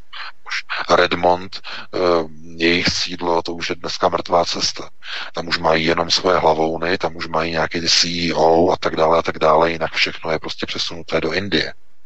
Bombay a Dili. To je globalizace. No. Takže Dneska už je těžké mluvit v národních uh, obrysech o některých věcech, o některých firmách, říkat o někom, tohle to je, já nevím, německá firma, tohle to je americká firma. Dneska už ne, dneska už je to problematické. Protože jenom to, že něco stojí někde, nějaká montovna na území nějakého státu, tak to nedělá ten produkt produktem daného národa. Jako jsou třeba ty e, české automobilky, ta malá toaletní auta, já tomu říkám, e, no ty maličký auta, to vyrábí ta automobilka PGSA, nebo jak se to jmenuje, Vítku, tam u vás. Eh, no, ten, ten Holport eh, těch, těch tří firm, Peugeot, eh, Citroën a Toyota, myslím. Nevím, nevím, to, to nesleduju. No, no, no. Je, je, je to jedna z největších automobilek v České republice, hned po Škodovce a má to nějakou zkratku, tady to, no tady ten Holport. A oni řeknou, že Kia se tam vyrábí taky. No, Kia. Nebo Kia je nějaký jiný vlastně podnik, to je někde úplně jinde. Ale zkrátka oni řeknou, že to, je to vyrobený v Čechách, je to český, nebo Hyundai, tak zase ne, Hyundai vlastně, Hyundai. Teď mě opravte, když tak, vím, že jeden ten Korejec se vyrábí v České republice a jeden na Slovensku. A teď nevím, který kde. Kde který. Vím, že Hyundai se vyrábí. Hyundai je v Nošovicích, ten je v České republice a Kia by měl být na Slovensku. Ano, vím. ano, ano, přesně tak, přesně tak, přesně tak. Děkuji za doplnění. Jasno vidět, že to takhle nějak rozdělený, že jeden Korejec je tam a druhý je tam. No a Oni, někdo tomu řekne, je to vyrobené v Česku, nebo je to, je to vyrobené na Slovensku. A přitom to vůbec není pravda. Každý, kdo tam uh, pracuje, v těch, to jsou montovny to, jako, to je normální, to jsou montovny, tak ty, ty součástky tam přicházejí z celého světa. V kontejnerech. Ano, něco přichází z České republiky, samozřejmě, něco ze Slovenska takhle, e, takže ano, něco ano, ale jinak všechno, je to, to chodí v kontejnerech a zkrátka to je jenom montované, to se zásobuje na konci nebo na začátku je tam vlastně ta zásobárna, tam se to dává do těch robotů, na ty, na ty zásobovací linky a ten proces vlastně jede až do konce a vyjede potom z toho auto sešněrovaný a smontovaný. No ale to je globalizace, zkrátka tam se jako nic nevyrábí, tam se montuje. Jsou montovny. Oni můžou kdykoliv tu fabriku vzít rozebrat na šroubky a postavit zase někde na východě, v tom Bulharsku, nebo někde ještě dál. No, takže v dnešní době eh, zkrátka eh, globalizace už je v takové pozici, kdy oni můžou do značné míry rozhodovat o tom, že když někdo je neposlušný, a neumístí a nerozmístí například na svém území eh, tyhle ty rakety středního doletu, no tak přijdou nějaké sankce. To znamená, páníček se začne zlobit, No a už eh, v podstatě hned všichni se zařadí, to znamená do pozoru, však jste určitě viděli, jakmile Spojené státy uznaly Juana Guaida, Mike Pence v tom televizním vystoupení hned všichni naklusali jako, jako na příkaz, jako na povel a spousta středoamerických států a jihoamerických a evropští partneři a všichni se postavili do pozoru. Ano, jak je vidět, tak eh, ten signál a povel, tam je ta ropa tam teď je třeba působit. Tak na tady ten signál zkrátka zareagoval i český prezident. A já se obávám, že jestliže pro tyto americké nebo říkejme opravdu sionistické elity ve Spojených státech je tak důležité mít eh, kontrolu nad venezuelskou ropou, eh, potom ty samé procesy se můžou v dohledné době v následujících měsících, nejdéle a nejpozději letech, zopakovat i ve snaze nasunout a rozmístit americké nové rakety středního doletu v Evropě. To znamená, ten povel a befel přijde znovu. A opět bude o tom rozhodovat vláda a řekne, ano, ano, my s tím souhlasíme. No a jak se zachová pan prezident? Bude na té straně pro národní, anebo řekne, my musíme zajistit naši, bezpečnost před tím zlým Iránem. No protože co řekne Izrael? No, Izrael řekne, Irán je největší nebezpečí. No a když prezident říká, já jsem žid, tak eh, je docela možné, že on řekne, ano, já jsem pro rozmístění těch raket. protože Irán představuje hrozbu a nebezpečí. To znamená, to už není potom o tom, jestli to bude ve prospěch Ruska, nebo jestli uh, je Pražský hrad napojený na Rusko, nebo jestli poslouchá Rusko, nebo poslouchá Spojené státy, nebo koho poslouchá. Ne, ne, ne.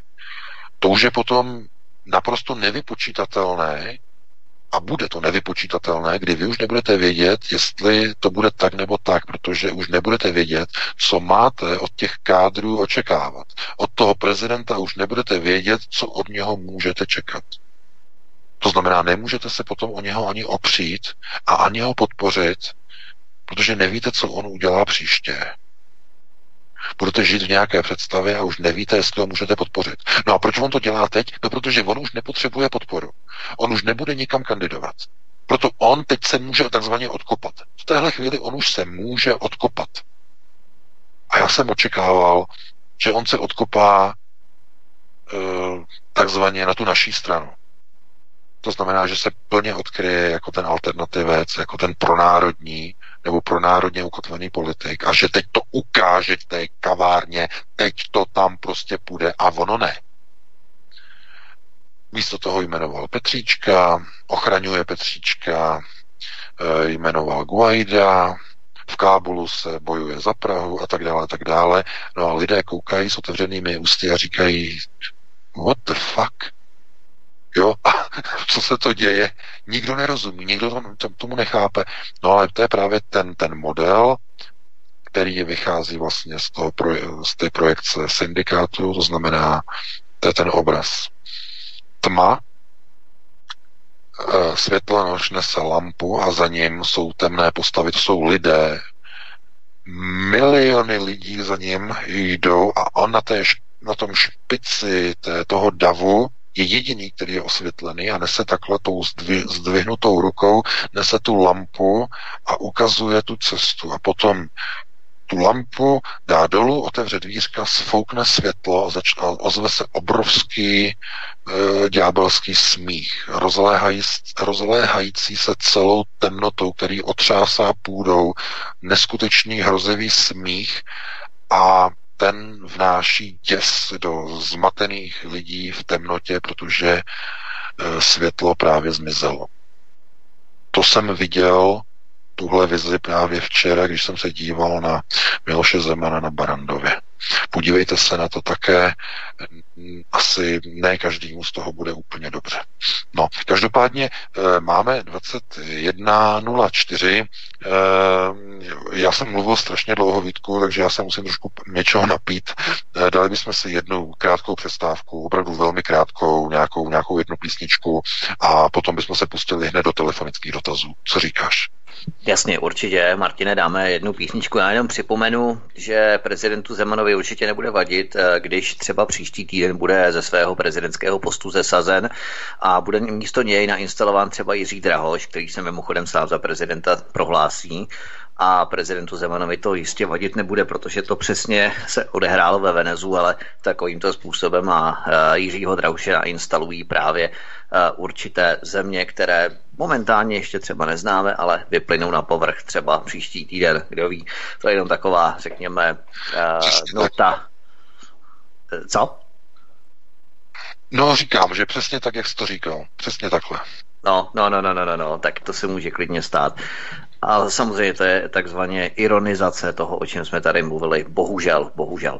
Tak, Martine, VK, dáme si písničku a potom budeme pokračovat. Jasně, jdeme na to. Výborně, tady zvonil telefon, než jsem ho stihl zvednout, tak poprosíme. Tak pokud nemáme telefonujícího ani žádný dotaz, eh, mám tady ještě připravených několik témat, aby to frčelo, tak máme nikoho, nemáme? Zatím ne, hned tak něco bude. Tak zatím ne, vědět. možná telefonní číslo, milí posluchači, vidíte ano, na stránkách spodného vysílače. by to vědět, a když tak 720 739 492 studio Kadaň a je zde nějaký dotaz na most. Nový seriál České televize Most. Jo. Já o tom nic nevím teda. Já jsem to neviděl. Hele, máme telefon, tak jdeme na něj. Halo, halo, svobodný vysílač, dobrý večer. Dobrý den, mám eh, dotaz na pana, na pana VK, můžu mluvit? Ano, už můžete. Eh, pane VK, mohl byste prosím zhodnotit působení Václava Klauze staršího v jeho politické kariéře? Je to velký odpůrce Evropské unie v České republice a vůči některým krokům Severoatlantické aliance se také vyjadřuje poměrně skepticky. Proto by mě zajímalo, zda je Václav Klaus starší spíše na straně neokonů, na straně globalistů, nebo jestli je to spíše pro národní politik, který má možná určité, určité náklonosti k Rusku. Tak to by mě právě zajímalo. Jasně, Tak díky. jasně. Dobře, dobře. Ne, jeho řádění v 90. letech bychom neměli zapomenout. I amnestie zločincům v 90. letech, ale VK, povídej. Eh, Václav Klaus, eh, Václav Klaus rozhodně není neokon, eh, protože on patří do takzvaného londýnského křídla moci. To, to by bylo na dlouhou diskuzi. On je, on je řízený z Londýna. To je Londýn. No a Londýn má velice blízko k Rothschildům. Nicméně znovu, je mnoho důvodů, proč on byl sestřelen v roce 97 z funkce premiéra. Proces takzvaného Sarajeva byl kvůli tomu, že on se vzepřel určitým, um, určitým plánům, které se týkaly tehdy ještě i rozvojové banky a tak dále, a tak dále, a tím šlápl na nohu Rothschildům. A oni se ho zbavili při takzvaném Sarajevském puči. Podíleli se na tom lidovci, potom víte, že Josef Lux potom byl odstraněn dostal nemoc a zemřel, to jistě víte, šéf, lido, šéf lidové strany, Josef Lux. To byla jejich práce samozřejmě. Věděl některé informace, věděl toho příliš mnoho. A e, takže hodnocení Václava Klauze je, je velice komplexní, nicméně on patří do tzv. londýnského křídla, on nemá nic společného s neokonem. To je něco jiného, on je dokonce má určité jiné systémy zasvěcení a tak dále. Takže on z určitého hlediska mm, je přijatelný pro alternativu. Pozor, on není kandidátem, eh, teda on není, on není kandidátem alternativy a pro národní a národa. To ne, to ne. Ale je přijatelný. Je přijatelný pro alternativu a pro národní teze. Něco jiného je ty síly, které stojí za ním a které ho dostali k moci a kterým on potom se vzepřel a e, z různých důvodů se jim potom jakoby jim to dával sežrat ve chvíli, kdy byl zvolen dvakrát po sobě prezident. Jo? Jim to ukázal globalčikům a e, protišel proti e, kyotskému protokolu a tak dále, tak dále. Dával jim to z pozice moci takzvaně sežrat. To znamená, to by bylo na, na velký článek, velkou diskuzi, nicméně na to opravdu nemáme čas. Jo? Takže dáme prostor, prostor dalšímu volajícímu. Máme další hovor. Dobrý večer, svobodný vysílač. Dobrý večer, tady Eni, můžu už mluvit? Ano, už ano. Tak já jen jsem chtěla říct, že tentokrát jsem si opravdu jste mi vypumpovali vysokotlak. Uh, na úvod jenom bych chtěla říct, že světlonož je pozitivní bytost s vysokým morálním kreditem a je stále žnoucí. Za světlonoše považuji i vás tam všechny. Zeman je jenom bludička, vábící bludička, tak jenom bych to trošku chtěl urovnat. A potom chtěla bych, máte pátý výročí, říct jednu věc, že jste škrkli sírkou a řešli jste světlo. Tak prosím nezacínat, že to to pravé světlo. A máte velkou píli a odvahu. Takže fandím vám jako hromada asi dalších posluchačů a chtěla bych vám hlavně tímto hodně poděkovat. Chtěla jsem záludnou otázku položit panu VK, ale on už na to odpověděl v průběhu pořadu. A jenom, si, jenom bych chtěla položit teda jednu otázku, která zní, myslíte, že v tomhle firmou dění, co se teďka začíná dít, zastaví to ještě vůbec někdo? Tenhle ten strašný zmatek, který prostě nastává. Někdo chce do Ruska, někdo do Ameriky. Já říkám, palím si věci do hor. Je ještě šance s tím vůbec něco dělat? Děkuju a budu se těšit na odpověď. Děkujeme, zdravíme Ení. No, děkujeme, děkujeme za dotaz, za, za přání, nebo tady to za poděkování, nebo takhle eh, za uznání, za slovo uznání. Tak za slovo uznání děkujeme. Um, co se týče mm, ochrany, nebo jak se, jestli je nějaká záchrana nebo ochrana, no, my se všichni snažíme. To, co děláme, to je ta snaha, to je ten poslední perimetr ochrany, obrany, za náma už není nic. To znamená, jestliže padne alternativa, důvěra v alternativu, v pravou alternativu, teda aby jsme, nemluv, aby jsme negeneralizovali, protože jsou různé alternativy, různé Fiaty a tak dále. Ale pokud padne pravá alternativa, tak už nezůstane vůbec nic. Tam už nic dalšího není, protože mm, všichni víte, že když nebudete se moci obrátit na alternativu, tak už nikam. No a já se obávám a mnoho lidí může získat pocit, že některé procesy, které proběhly v posledních dnech, mají za úkol zničit důvěru a především zlikvidovat naději v alternativu.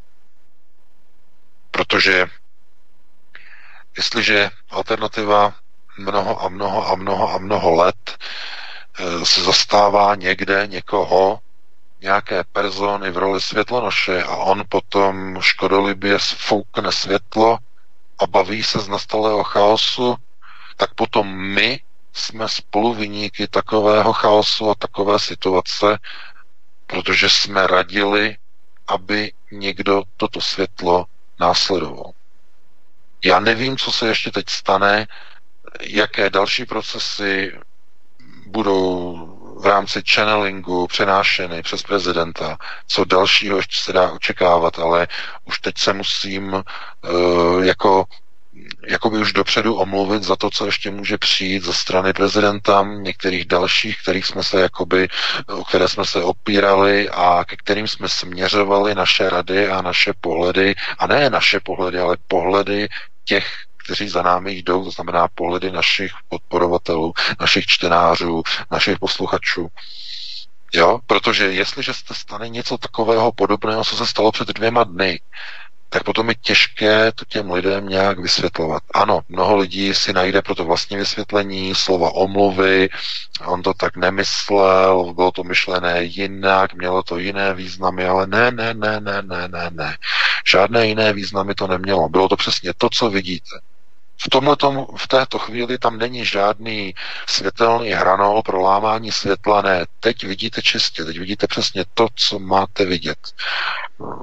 Pobavenost, radost, rozjuchání, jaký chaos nastal v tom temném místě, kde ty můry poletují a to světlo prostě najednou zhaslo a už tam není.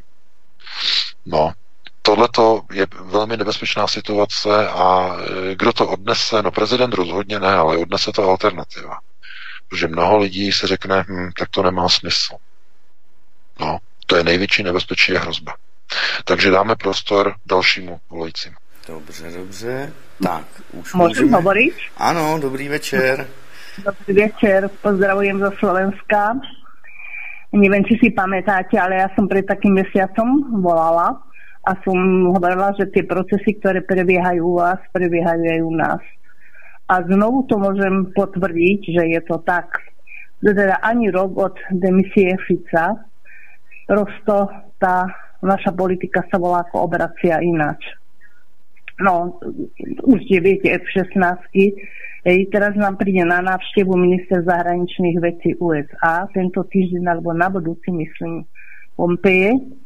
Potom napríklad pán minister zahraničných vecí Lajčiak odobril situáciu vo Venezuele, aj keď stanovisko napríklad e, Národnej rady e, nebolo, teda neuznalo nového prezidenta. Takže zdá sa, že sa to tak všetko obracia a náš nový pán predseda vlády ako keby sa na to hm, prosto pozeral a mám dojem, že sa bojí, aby nedopadol ako Fico. Takže je radšej ticho. Mm-hmm. Tak, tak neviem, čo to spraví s voličmi Smeru, hej? pretože ano. zrejme už sa ozývajú, že bola čo nie je v poriadku.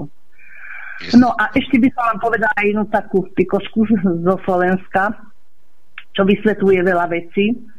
U nás na, býva akože na začiatok sezóny, ako čo sa týka plesovej, taký veľký bál v opere. A na ten bál prišiel uh, taký nový pár a to bol to brat prezidenta s pani Lajčakovej sestry, s pani Lajčakovej sestrou. Hej? dosť sa na tom každý akoby, by som povedala, že to bola taká, by som bola informácia, o ktorej sa nevedelo. A nakoniec sa zistilo, že už majú poloročného syna. Teda myslím si, že niečo tajili a tým pádom niektoré tie veci, proste ako tá návšteva u toho Soroša a tak ďalej, dostávajú prosto nejaký taký iný obraz, hej, ako doteraz. No, takže treba povedať, že tie procesy aj u nás. Tak nejak sa to obracia na tú druhú stranu. No, no toľko. Pozdravujem vás a počúvam. Také. No, no, no, děkujeme. Zdravíme na Slovensko, krásný večer. No, taky, taky, taky. E, no, ano, já to musím jako opravdu znovu zopakovat, protože um, jak Česká republika, tak i Slovensko, tím hlavním cílem samozřejmě bylo při rozdělení republiky tak oslabit procesy řízení, protože uh, všichni to věděli, že jestliže máte jakoby Jugoslávii, oni tomu říkali, američani říkali, my nepotřebujeme Jugoslávii ve středu Evropy. No a pro ně to bylo jako Jugoslávie, že prostě dva národy v jedné zemi. Jo? Takže bylo třeba prostě rozbít, třeba rozdělit a tak dále. A tam právě proběhly ty procesy z Londýna. To byly londýnské procesy. Eh, Klaus, Klaus a Mečiar. Londýnské procesy rozdělení. To byl přímý zájem eh, domu Rothschild. Tehdy ještě Klaus byl jako na straně Rothschildu. Tehdy ano. On byl mimochodem také prognostický ústav a tak dále, tak dále. Ale tam se v 7, ne, v 690. Tam došlo k některým věcem, eh, který eh, v rámci rozvojové banky tehdy. A já o tom připravuji článek, ale většina toho bude v té nové knize, mimochodem, e, protože tam jsou některé věci, které trošku přesahují ten, ten, ten obecný status e, nebo rámec pochopení. Ale tam on se jim vzepřel a proto on byl potom sesazen, ne sesazen, sestřelen při sarajevském atentátu v 97 když, uh, mu, když ho obvinili kvůli tomu financování ODS a tak dále a tak dále. On se vrátil a potom byla, byl pád vlády a tak dále. No, takže Tohle to má vlastně ty velké hluboké přesahy až do dnešní doby, kdy najednou z určitého pohledu se zdá, že e, američané si ukotvují a znovu sionisté. To je důležité. Sionistická americká moc si ukotvuje vojenské pozice ve střední Evropě na ose sever Od Baltu nahoru, nebo ze zhora Eh, Polsko, Česká republika, Slovensko, dolů Maďarsko, eh, Bulharsko, Rumunsko. Rumunsko, Bulharsko. A směrem i vlastně do, do na, směrem na Jadran bývalé, bývalé země Jugoslávie. Mimochodem, teď proces, který tam vidíte, um, to je zase republika Severní Makedonie, se stane, by měla se stát členem, víte čeho, Severoatlantické aliance, teď to bylo odsouhlaseno, no, takže jo, je to vytváření trojmoří, procesu trojmoří, no to bude vojenský štít. Znovu se řekne amerických elit, ale mluvili jsme o tom minule. O čem jsme hovořili? Co dělají američané? Jsou nástrojem na špinavou práci sionistů. Na tu nejšpinavější, kterou, no na tu, která probíhá na šesté prioritě. Válečné, destrukční a dezintegrační. To je jejich práce. A oni chtějí vytvořit tenhle ten blok v celé Evropě. Z od severu na jih a ještě na Jadran. To znamená systém trojmoří. Balt, Jadran, Černé moře. A všechny, všechny kroky, krůček po krůčku k tomuto projektu Trojmoří směřují. Oni, to, to není tak, jako že se to udělá hned to každý rok je to jeden, jeden, dva, tři krůčky směrem k projektu. Další rok, další dva, tři, čtyři krůčky k projektu. A pomalu a pomalu a, a někdy rychleji, někdy pomaleji, ale pořád k jednomu jedinému cíli. A podívejte se, jak pomalu se najednou mění procesy politici, kteří dříve byli pro, pro, pro bruselsky nastavení, to znamená takzvaně, můžeme říkat euroazijská integrace, pro, pro, pro, pro, pro, tak najednou někdo vytváří spor vevnitř Evropské unie. Konflikt. Kdo vyrábí konflikt? No globalisté, sionističní globalisté. Konflikt, spor uvnitř EU, Brexit, chaos, migrace. To znamená vytváření konfliktu. No a všechno s jedním jediným cílem. Nevy, nedovolit vytvoření spoje, spojení národních států. Někdo třeba teď si řekne, já pořád to nechápe, nebo nerozumí tomu, že e, přece sionisté teď jako její napojení na, oni přece kontrolují Brusel, oni kontrolují procesy v Berlíně, tohle to jako proč, jaký zájem, ale tohle to je nepochopení, protože jim jde o rozbití národních států.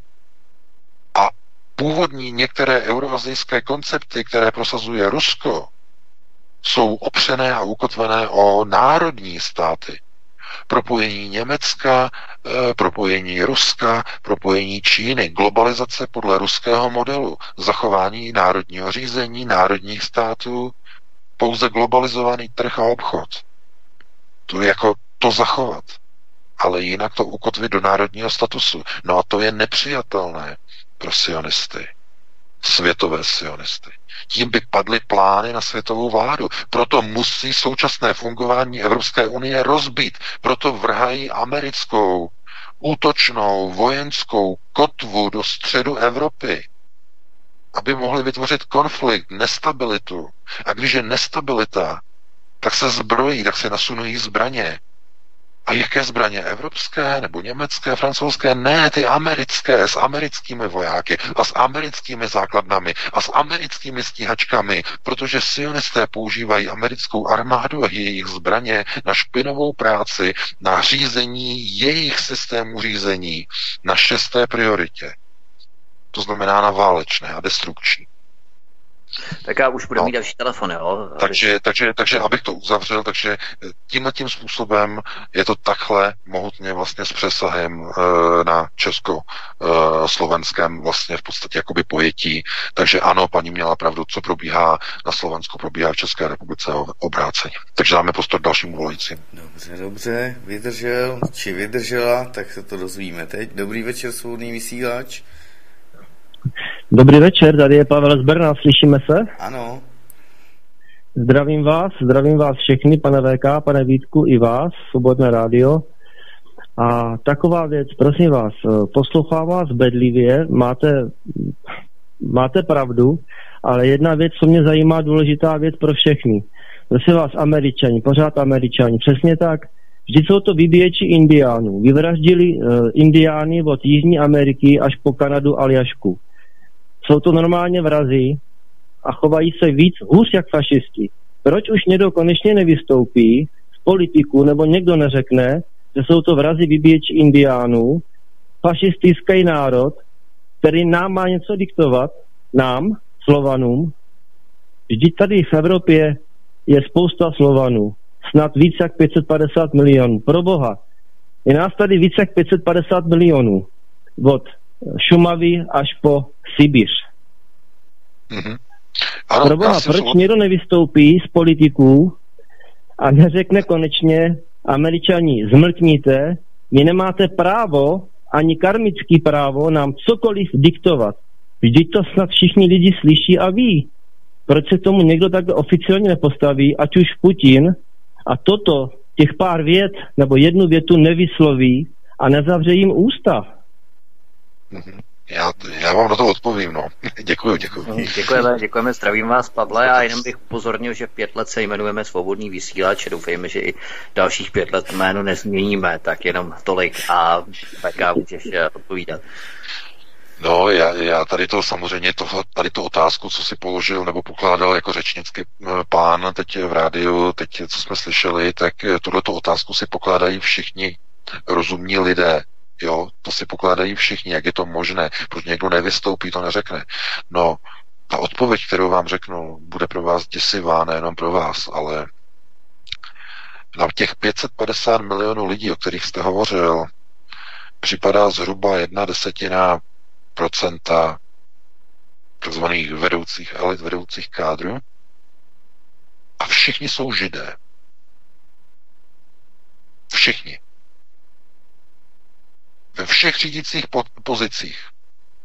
vlády, média, e, systémy výkonné moci, justice, ta je jejich, e, ústavodárné sbory, e, rozhodování o ústavách, to znamená, jak se budou řídit procesy, sepisování ústav, sepisování zákonníků, výchova, školství, veškeré učebnice. To všechno mají pod kontrolou židé. Všichni. Poslechněte si Naďu Savčenko, eh, je to ten jeden článek na Aeronetu, že to, když si dáte do vyhledávače tam nahoře, do toho vyhledávacího panelu, tak eh, napište jenom Savčenko, tam vám to vyhodí ten odkaz. Ona měla před dvěma lety uh, už asi dva roky, myslím, že to je, nebo tři, no dva, uh, kdy ona hovořila o tom na uh, ukrajinské televizi, že ona jako nemá nic proti židům, ona má, ona kritizuje takzvané židáky. A proč? A ona to vysvětlovala.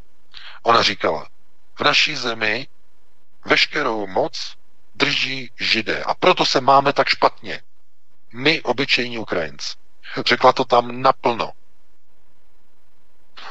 No a e, kde ona pochopila, jak to funguje? No, když byla v Rusku. Byla v Moskvě, tam tenkrát byla odsouzená, potom byla propuštěná, byla puštěná, že ji pustili zpátky, byla ta výměna za ty ruské vojáky nebo ruské novináře, teď nevím, jak to bylo, si to nepamatuju. Ta výměna proběhla a ona se změnila. Ona především přibrala na váze, tam ona trošku zesílila, tam dobře asi jedla v ruském vězení, a, ale, ale na to nejde, že, že se zlepšila nebo že přibrala na váze. Tam jde o jinou věc. Ona úplně se změnila názorově. Ona nejdřív předtím, než byla zadržená, tak tam lítala na Ukrajině a nenáviděla Rusy a potom, když se vrátila, tak najednou, tak najednou začala kritizovat židy na Ukrajině. Kolomojského začala kritizovat, a e, začala kritizovat Valcmana, tak šéfa, šéfa parlamentu, začala kritizovat samozřejmě Porošenka, tedy on je Valcman, potom Salcman a dalšího. Oni tam prostě mají veškerou moc na Ukrajině drží židé. Někteří otevřeně se svými otevřenými příjmeními a někteří, se, někteří používají takzvaná gojská jména. To znamená Porošenko a tak dále. A on je Valcman. A tohle to oni takhle dělají, aby neprovokovali prostě goje, tak oni si mění jména. To oni dělají, židé. Všude na světě, všude mění svoje jména. A e, chápete? A pán teď se ptal, jak to, že nikdo nevystoupí. No, proč? No, Oni, když by řekli A, tak by museli říct B. Vy říkáte, vy jste řekl správně, že tam byla genocída, vyvražďování indiánů. Ano, ano, ano, ano, to je pravda. Jenže, kdyby do toho začal někdo vrtat, tak víte, kdo prováděl eh, ve Spojených státech, teď, když vznikaly Spojené státy eh, a probíhala kolonizace takzvaného středozápadu během takzvaného velkého runu, the big run, eh, to znamená přidělování klejmů a rozebírání pozemkových klejmů, tak víte, jaká to řídila společnost a jaká firma rozdělovala ty pozemky a která otevírala první banky ve Spojených státech? Byla to britská bankovní a pojišťovací židovská společnost Lloyd and Company. Lloydové. Do dneška, když pojedete ve Spojených státech, tak vidíte uh, jejich budovy na středozápadě, vidíte tam uh, původní stavby, které financovaly Lloyd and Company. No a Lloydova banka je nejstarší židovská banka na světě. Lloyd's Bank. No, takže vyvražďování indiánů, to dělal bílý muž. No, ne, ne, ten dělal pouze špinavou práci ten si zašpinil ruce zabíjením indiánů. Ale kdo to platil? Kdo to řídil? Lloydova banka. Židé. A zase jsme doma. Jsme zpátky u reality. Takže samozřejmě já bych i o tady tom chtěl napsat nějaké články, ale e, víte, e, nemám tolik času, abyste viděli historii Ameriky, jakým způsobem probíhaly procesy ukotvování moci židů ve světě.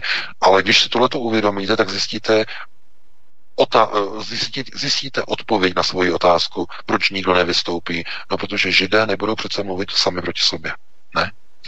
nebudou upozorňovat na své černé věci, které prováděli skrze své peníze, pomáhali financovat. Takže je to naprosto logické. Já doufám, že každý to pochopil a dáme prostor dalšímu volajícímu. Tak, tak, tak, dobře. Halo. Ano, dobrý večer, svobodný vysílač, můžete? Halo. Eh, dobrý večer, tady je Vítězslav Kropáček, slyšíme se dobře? Můžu položit dotaz? Ano, pokládejte. Eh, Dobrý den, eh, dobrý večer ještě jednou, Vítězslav Kropáček tady u telefonu. Já mám jenom jednu věc, jako, protože vlastně eh, sleduju samozřejmě celou situaci, která se teď děje a eh, zjistil jsem, že je tady ohledně pana prezidenta Miloše Zemana taková věc ohledně té Venezuely a tak dále. A jako sám nad tím tápu, kudy, kudy tam eh, se vleče a jako eh, protože vím, že mám i nějaké zdroje z ministerstva zahraničních věcí, že údajně se tam i plánuje nějaká návštěva ohledně eh, do Spojených států amerických, ale chci se zeptat pana VK, jestli zatím třeba není i ta možnost ohledně dostavby eh, té jaderné elektrárny, jako co se týče jako toho, toho dalšího bloku. Ano, to znamená, že vlastně jestli tam třeba potom nebudou dal- další nějaké snahy ohledně toho, aby tam eh, nebyl předměstem třeba ten Westinghouse. Jako, jo. Já děkuji za tento, eh, za vaši odpověď a poslechnu si odpověď. Děkuji vám moc krát. Děkuji. Díky. No, já děkuji za dotaz, za otázku. Já myslím, že to je automatický. Já si třeba do, dokonce ani nedokážu představit, že v této chvíli se nachází v české vládě jediná osoba, která by dokázala spolknout, prosadit nebo jenom nahlas říct, že by dostavbu Temelína nebo Dukován, o kterých se taky hovoří, že by měla provést ruská firma. V téhle současné situaci si to nedovedu představit. To znamená, otázkou teď je, jestli to budou američané, nebo to budou francouzi, nebo Japonci, také jsou tam v tom zahrnutí, v tom tendru, ale nedovedu si představit, že by to byli Američ, eh, že by to byli, že by to byli Rusové. Nedovedu si to představit. V téhle té chvíli se totiž ukazuje, že zahraniční politika České republiky přestala existovat, že neexistuje a že jsou pouze vykonávány příkazy skrze telefonní linku z Ministerstva zahraničí Spojených států do Strakovy akademie. A už zdá se, že už nejenom do Strakovy akademie, ale i na Pražský hrad. Stačí se podívat na Twitter pana Ovčáčka, co tam vlastně on jede v posledních hodinách, e, retweety od amerických neokonů. Podívejte se tam sami na to, jak on retweetuje od amerických e, ústavodárných e, jednotlivých kongresmenů a senátorů. To jsou neokoni, mimochodem všichni, kteří vlastně stojí vlastně za zbrojním plánem, e, navyšování vlastně rozpočtu americké zbrojní a tak dále, e, pan McDow a další, e, to jsou přímo architekti zbrojení americké armády v americkém kongresu. On tam vlastně retweetuje jejich tweety jako něco co je jako super, to znamená lezení do pozadí americkým neokonům a zřejmě opravdu snaha o to, aby Eh, někdo někomu se zalíbil při snad, snad nějaké pozvánce do Bílého domu v budoucnu. Já si to jinak nedovedu představit. Podívejte se na Twitter pana Ovčáčka, já jako opravdu nemám slov. A měli bychom mít už další hovor, takže jestli můžeme přejít, tak jdeme na něj. Svobodný vysílač, dobrý večer. Dobrý večer, to jsem ještě jednou já, Pavel z Brna, zdravím svobodný vysílač. Děkuji za odpověď.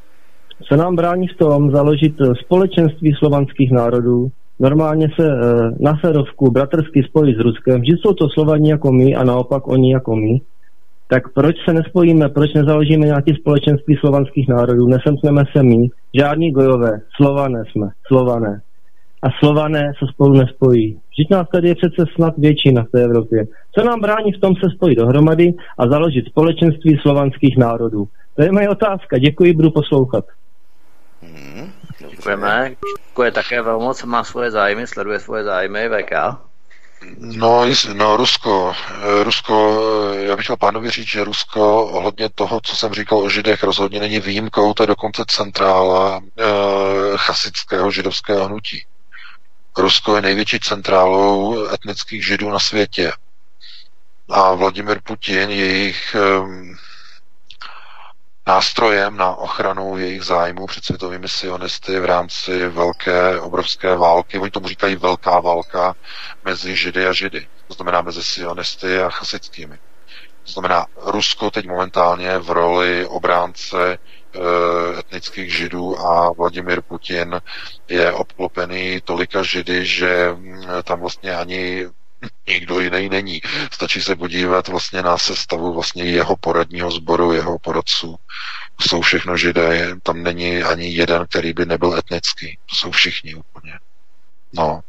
To, a to není jenom eh, pan, pan Friedman a pan Lev Leviev a Moše, eh, Moše Kantor a pan Kacner a další, tam je jich mnoho víc a oni mají ruská poruštěná jména, aby, aby ne, nevyvolávali provokace.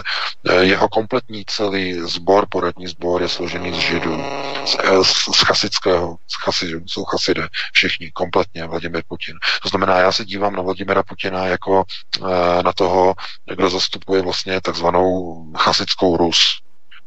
Jo, Rusko, když mluvíme o Rusku, tak eh, když mluvíme o mocenských procesech, musíme mluvit o takzvané chasické Rusy. Ta rozhoduje o vojensko-průmyslovém komplexu v Rusku, o bankovním komplexu. Um, to, co se, jestli se pohne něco, nějak, jestli vítr pohne uh, listím na stromech, o tom rozhoduje chasická Rus. Eh, podívejte se jenom na majitele veškerého průmyslu v Rusku, chasičtí rusové, eh, teda takto, ruští chasidé, to je důležité, i když tam už vlastně se to ani nerozlišuje mimochodem. To bylo na dlouhou diskuzi, na to opravdu nemáme čas, jenom pánovi chci říct, že aby nějaké takovéto slovanské národní společenství mohlo být vytvořeno, tak nejdříve se musí být lidé v rámci jednoho národa být schopni osvobodit od sionistického řízení. Pokud to nedokážeme sami doma, jaký má smysl vytvářet nějaká nadnárodní ukotvení?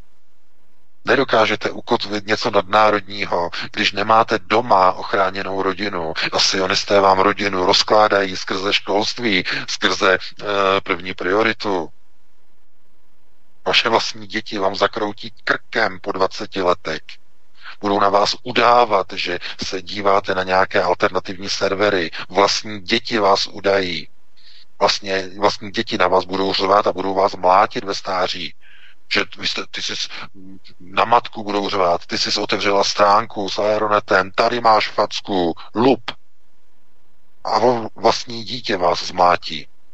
No však, jak mu o tom mluvil teď na Alex Jones zrovna, e, ta byla ta kauza, jak e,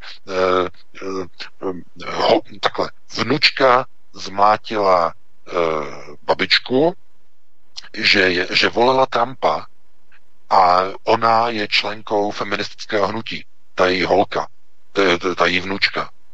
Zmátila jí. No, teď kauza z toho. Chápete? No, to jsou procesy. Takhle to funguje.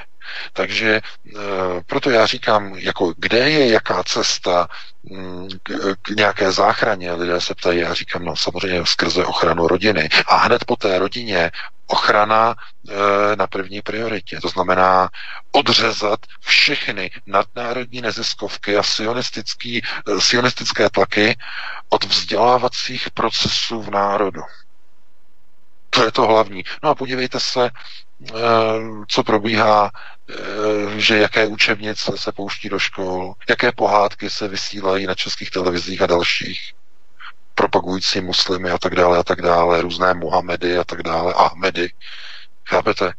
Takže eh, ano, bylo by to skvělé mít nějakou nadnárodní organizaci slovanskou, ale jestliže ta, jestli takhle nej, nejprve si zamést a ochránit si vlastní, eh, na vlastním Prahu, to znamená, aby doma jednotlivé státy měly tu národní kotvu, zajištěnou a potom se můžou spojovat do nějakých nadnárodních celků.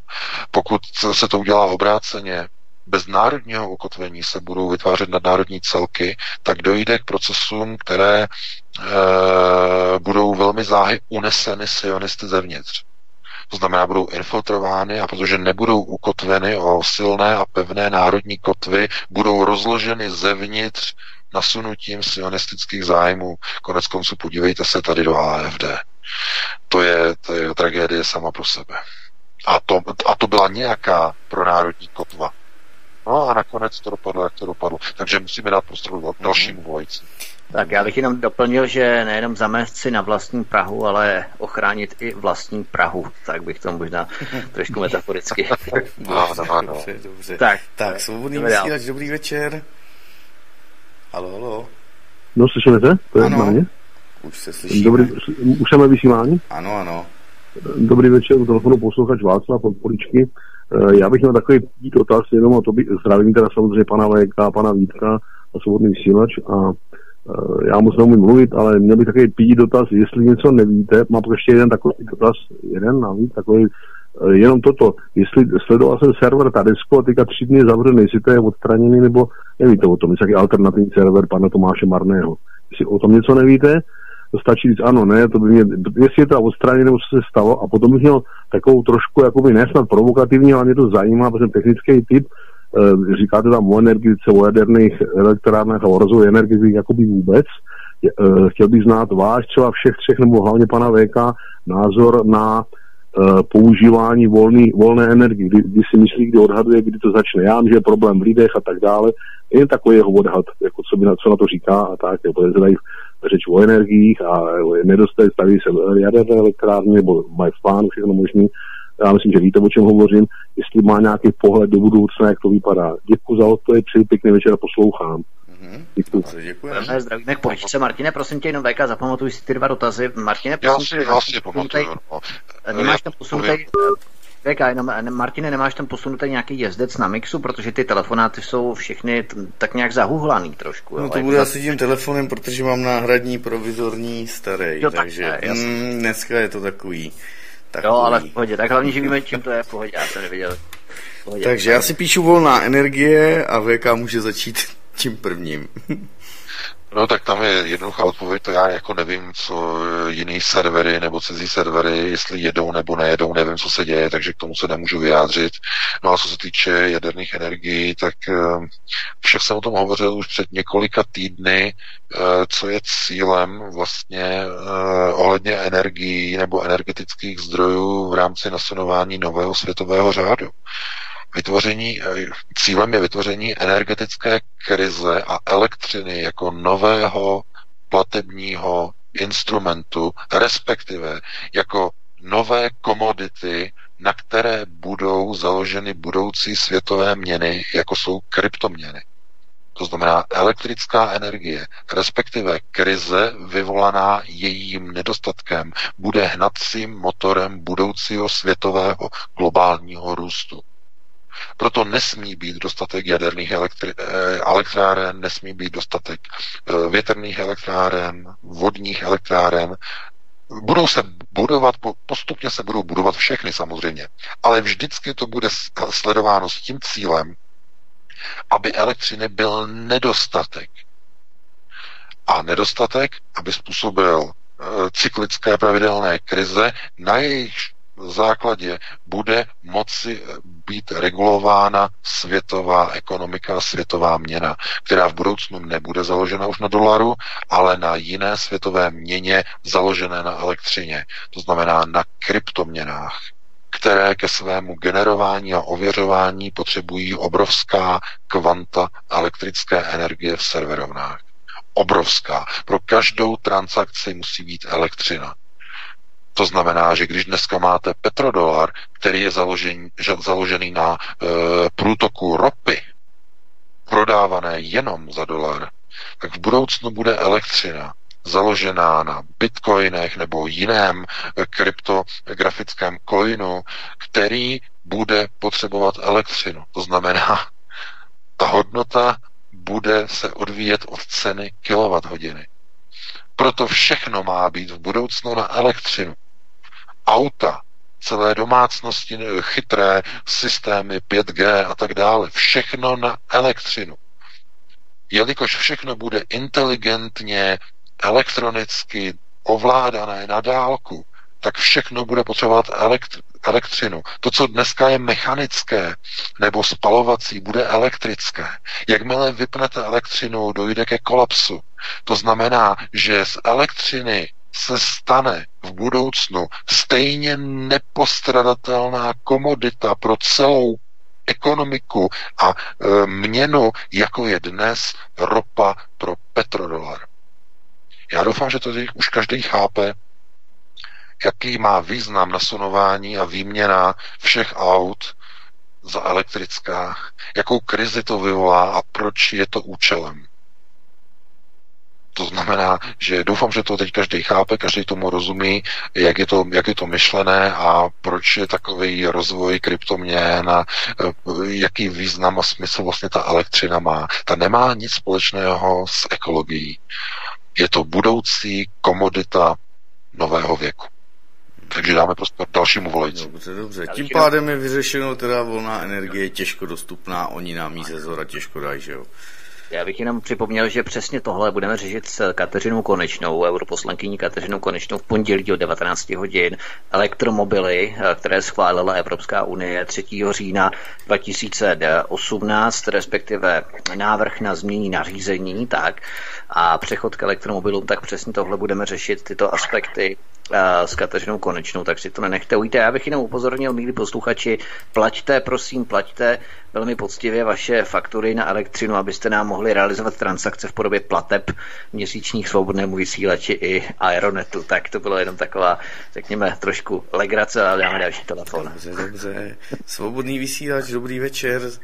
Dobrý večer, zdravím, svobodný vysílač, zdravím pana VK a mám jeden takový dotaz jsem moc rád za to, co nám přináší, jaký hezký informace a jako osvětlil mi spoustu věcí, ale chtěl bych se ho zeptat na ty židy, na ty, jak uh, nám tady vypráví, na ty dva tábory, na ty sionisti a Dům Chabat, ale chtěl bych ještě navázat na pana Pjakina, protože uh, pan VK ho taky často zmiňuje, já se ho taky občas pouštím a mám od něj naposlouchaný video o těch strukturách elit. A moje otázka je teda zhruba taková, jestli si pan VK myslí, že Židi jsou pouze nástrojem ještě někoho vyššího, který ty židy stvořil v tom Egyptě, že jo, ten faraon Achnaton, nějaký ten biblický projekt, nebo, jak se tomu říká, nebo babylonský projekt, že ty židi jsou vlastně nástroj, který rozrušuje ty jednotlivé pyramidy a slouží někomu ještě vyššímu, který, který vlastně vládne tomu světu. A taky pan Pjakin zmiňoval, že, jo, že Armeni jsou třeba náhradní židi, nebo dneska, že se na ně tlačí ta církev americká nová umělá, moderní a tohle. Takže bych chtěl slyšet názor, jestli, jestli to opravdu Židi vládnou tomu světu, jak nám říká, že jsou všude, tomu věřím, ale jestli nejsou nástrojem, nebo jestli si myslí to, co pan Pekin, jestli jsou nástrojem někoho ještě vyššího, který doopravdy hm, stojí za tím vytvořením tohohle elitářského systému a vlastně Bible, Bible je vlastně nástroj na vládnutí světa, že jo? takže to biblického projektu. Takže to je tak všechno ode mě. Dobře, děkujeme. Děkujeme, zdravíme. Tohle je možná předposlední telefonát, už je 55, 21 55, tak předposlední telefonát. Tak, VK, povídej. Uh, no, uh, já si myslím, nebo já se spíš obávám, že tady jde jako o mm, nepochopení, nebo já, já tomu rozumím, že lidé chtějí zobrazovat eh, procesy řízení v nějakém grafu, v nějakém diagramu, to znamená, kdo je nad kým, to znamená nějaká hierarchická struktura. Um, u nich je to, je to trochu jinak. Jestli si dokážete představit, co je to multiplex, frekvenční multiplex, to znamená několik frekvencí, eh, máte několik eh, řad informací složených do jednoho nosného pásma, to znamená, máte nějaké vlnění a do něho jsou namodulována další jednotlivá oddělená vlnění, různé frekvence v jednom nosném pásmu. To znamená multiplex. Jako máte třeba mobilní sítě, tak eh, přenášíte vlastně několik pásem, datové pásmo je tam a hlasové pásmo a komunikační, to znamená v jednom nosném signálu vlastně máte tři pásma v rámci multiplexu. Stejně tak máte multiplex televizní, máte určitý rozsah, rozsah frekvence a máte tam několik desítek nebo stovek kanálů v rámci multiplexu. No a tohle to právě je problém, nebo toto, když pochopíte, tak pochopíte vlastně struktury světového židovstva. Někteří jsou v rámci tohoto jednoho nosného pole umístěni na nižší frekvenci než je vyšší frekvence. Ale jsou v rámci jedné vlny. Takhle. To je nejbližší přirovnání toho, jaké oni mezi sebou mají rozčlenování. Ehm, proto i zednáři používají pro své zasvěcení, frekvenční zasvěcení, používají takzvané stupně stupně, degrees. Jo, stupeň. První stupeň, druhý, dvacátý, třicátý, jednatřicátý, třiatřicátý a tak dále. Ty stupně to jsou frekvence na ručičce ukazatele různých frekvencí. Které frekvence jsou to? To jsou frekvence takzvaného projektoru. Frekvence mozku, na kterém jsou vlastně připojené, mozek je připojený na elektrody a oni vám vypínají filtry v mozku na jednotlivých stupních, abyste byli schopni vidět okolo sebe entity a struktury, které existují, ale vy je nevidíte, protože máte v mozku filtry. To je ukazatel vlastně zasvěcení. Uh, oni uh, takto jsou entity a elity, které využívají vlastně globální projektor, uh, někdy nazývaný jako, jako, um, jako prediktor, což je samozřejmě, tak to je kalech, to je lež, jo, mimochodem, pro gojimy. Nazývat ho jako osobou, ale to je technické zařízení. A Uh, oni používají vlastně tato technická zařízení k tomu, aby dokázali komunikovat se, svý, se svými mástry. A to jsou mástry, kteří mají, mají evil status. To jsou, to jsou zlé elity, zlé entity. Uh, proto někdo tomu říká, nebo ti, co se zajímají o Bibli, tomu říkají, že oni pracují pro ďábla, smlouva s Bálem a tak dále a tak dále.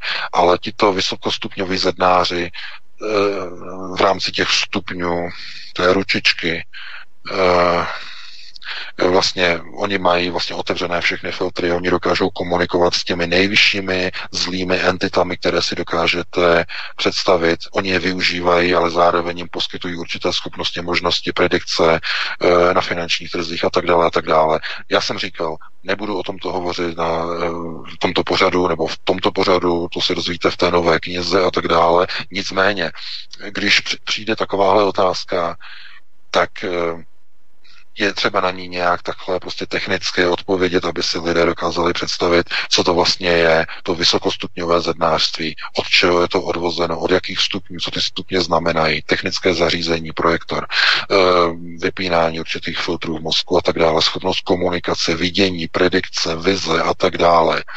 Protože oni mají tajemství života, oni vědí, jak, co je to život, oni vědí, proč, co je to život, jaká je to frekvence, eh, proč existuje, jaké je rozdělení, rozdělení jednotlivých úloh, zasvěcení, bálova smlouva a tak dále.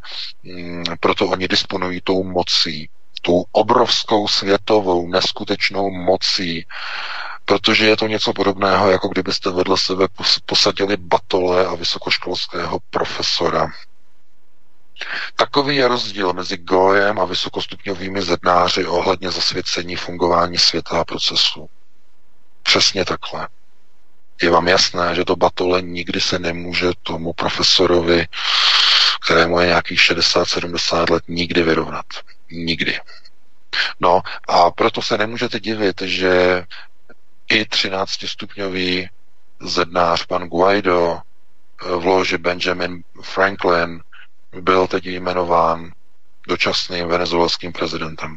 Já vidím tu potřebu, že ta druhá kniha, kterou teď dokončuji, já říkám v průběhu března, bude dokončená, tak se budou se všichni lidi ptát, kdy to bude, v průběhu března, opakuj. E, tak tam se dozvíte vlastně tady ty struktury, tady ty souvislosti e, a nechci, aby to vyznělo jako, jako obraz nějakého zoufalství něčeho, že se nedá nic změnit.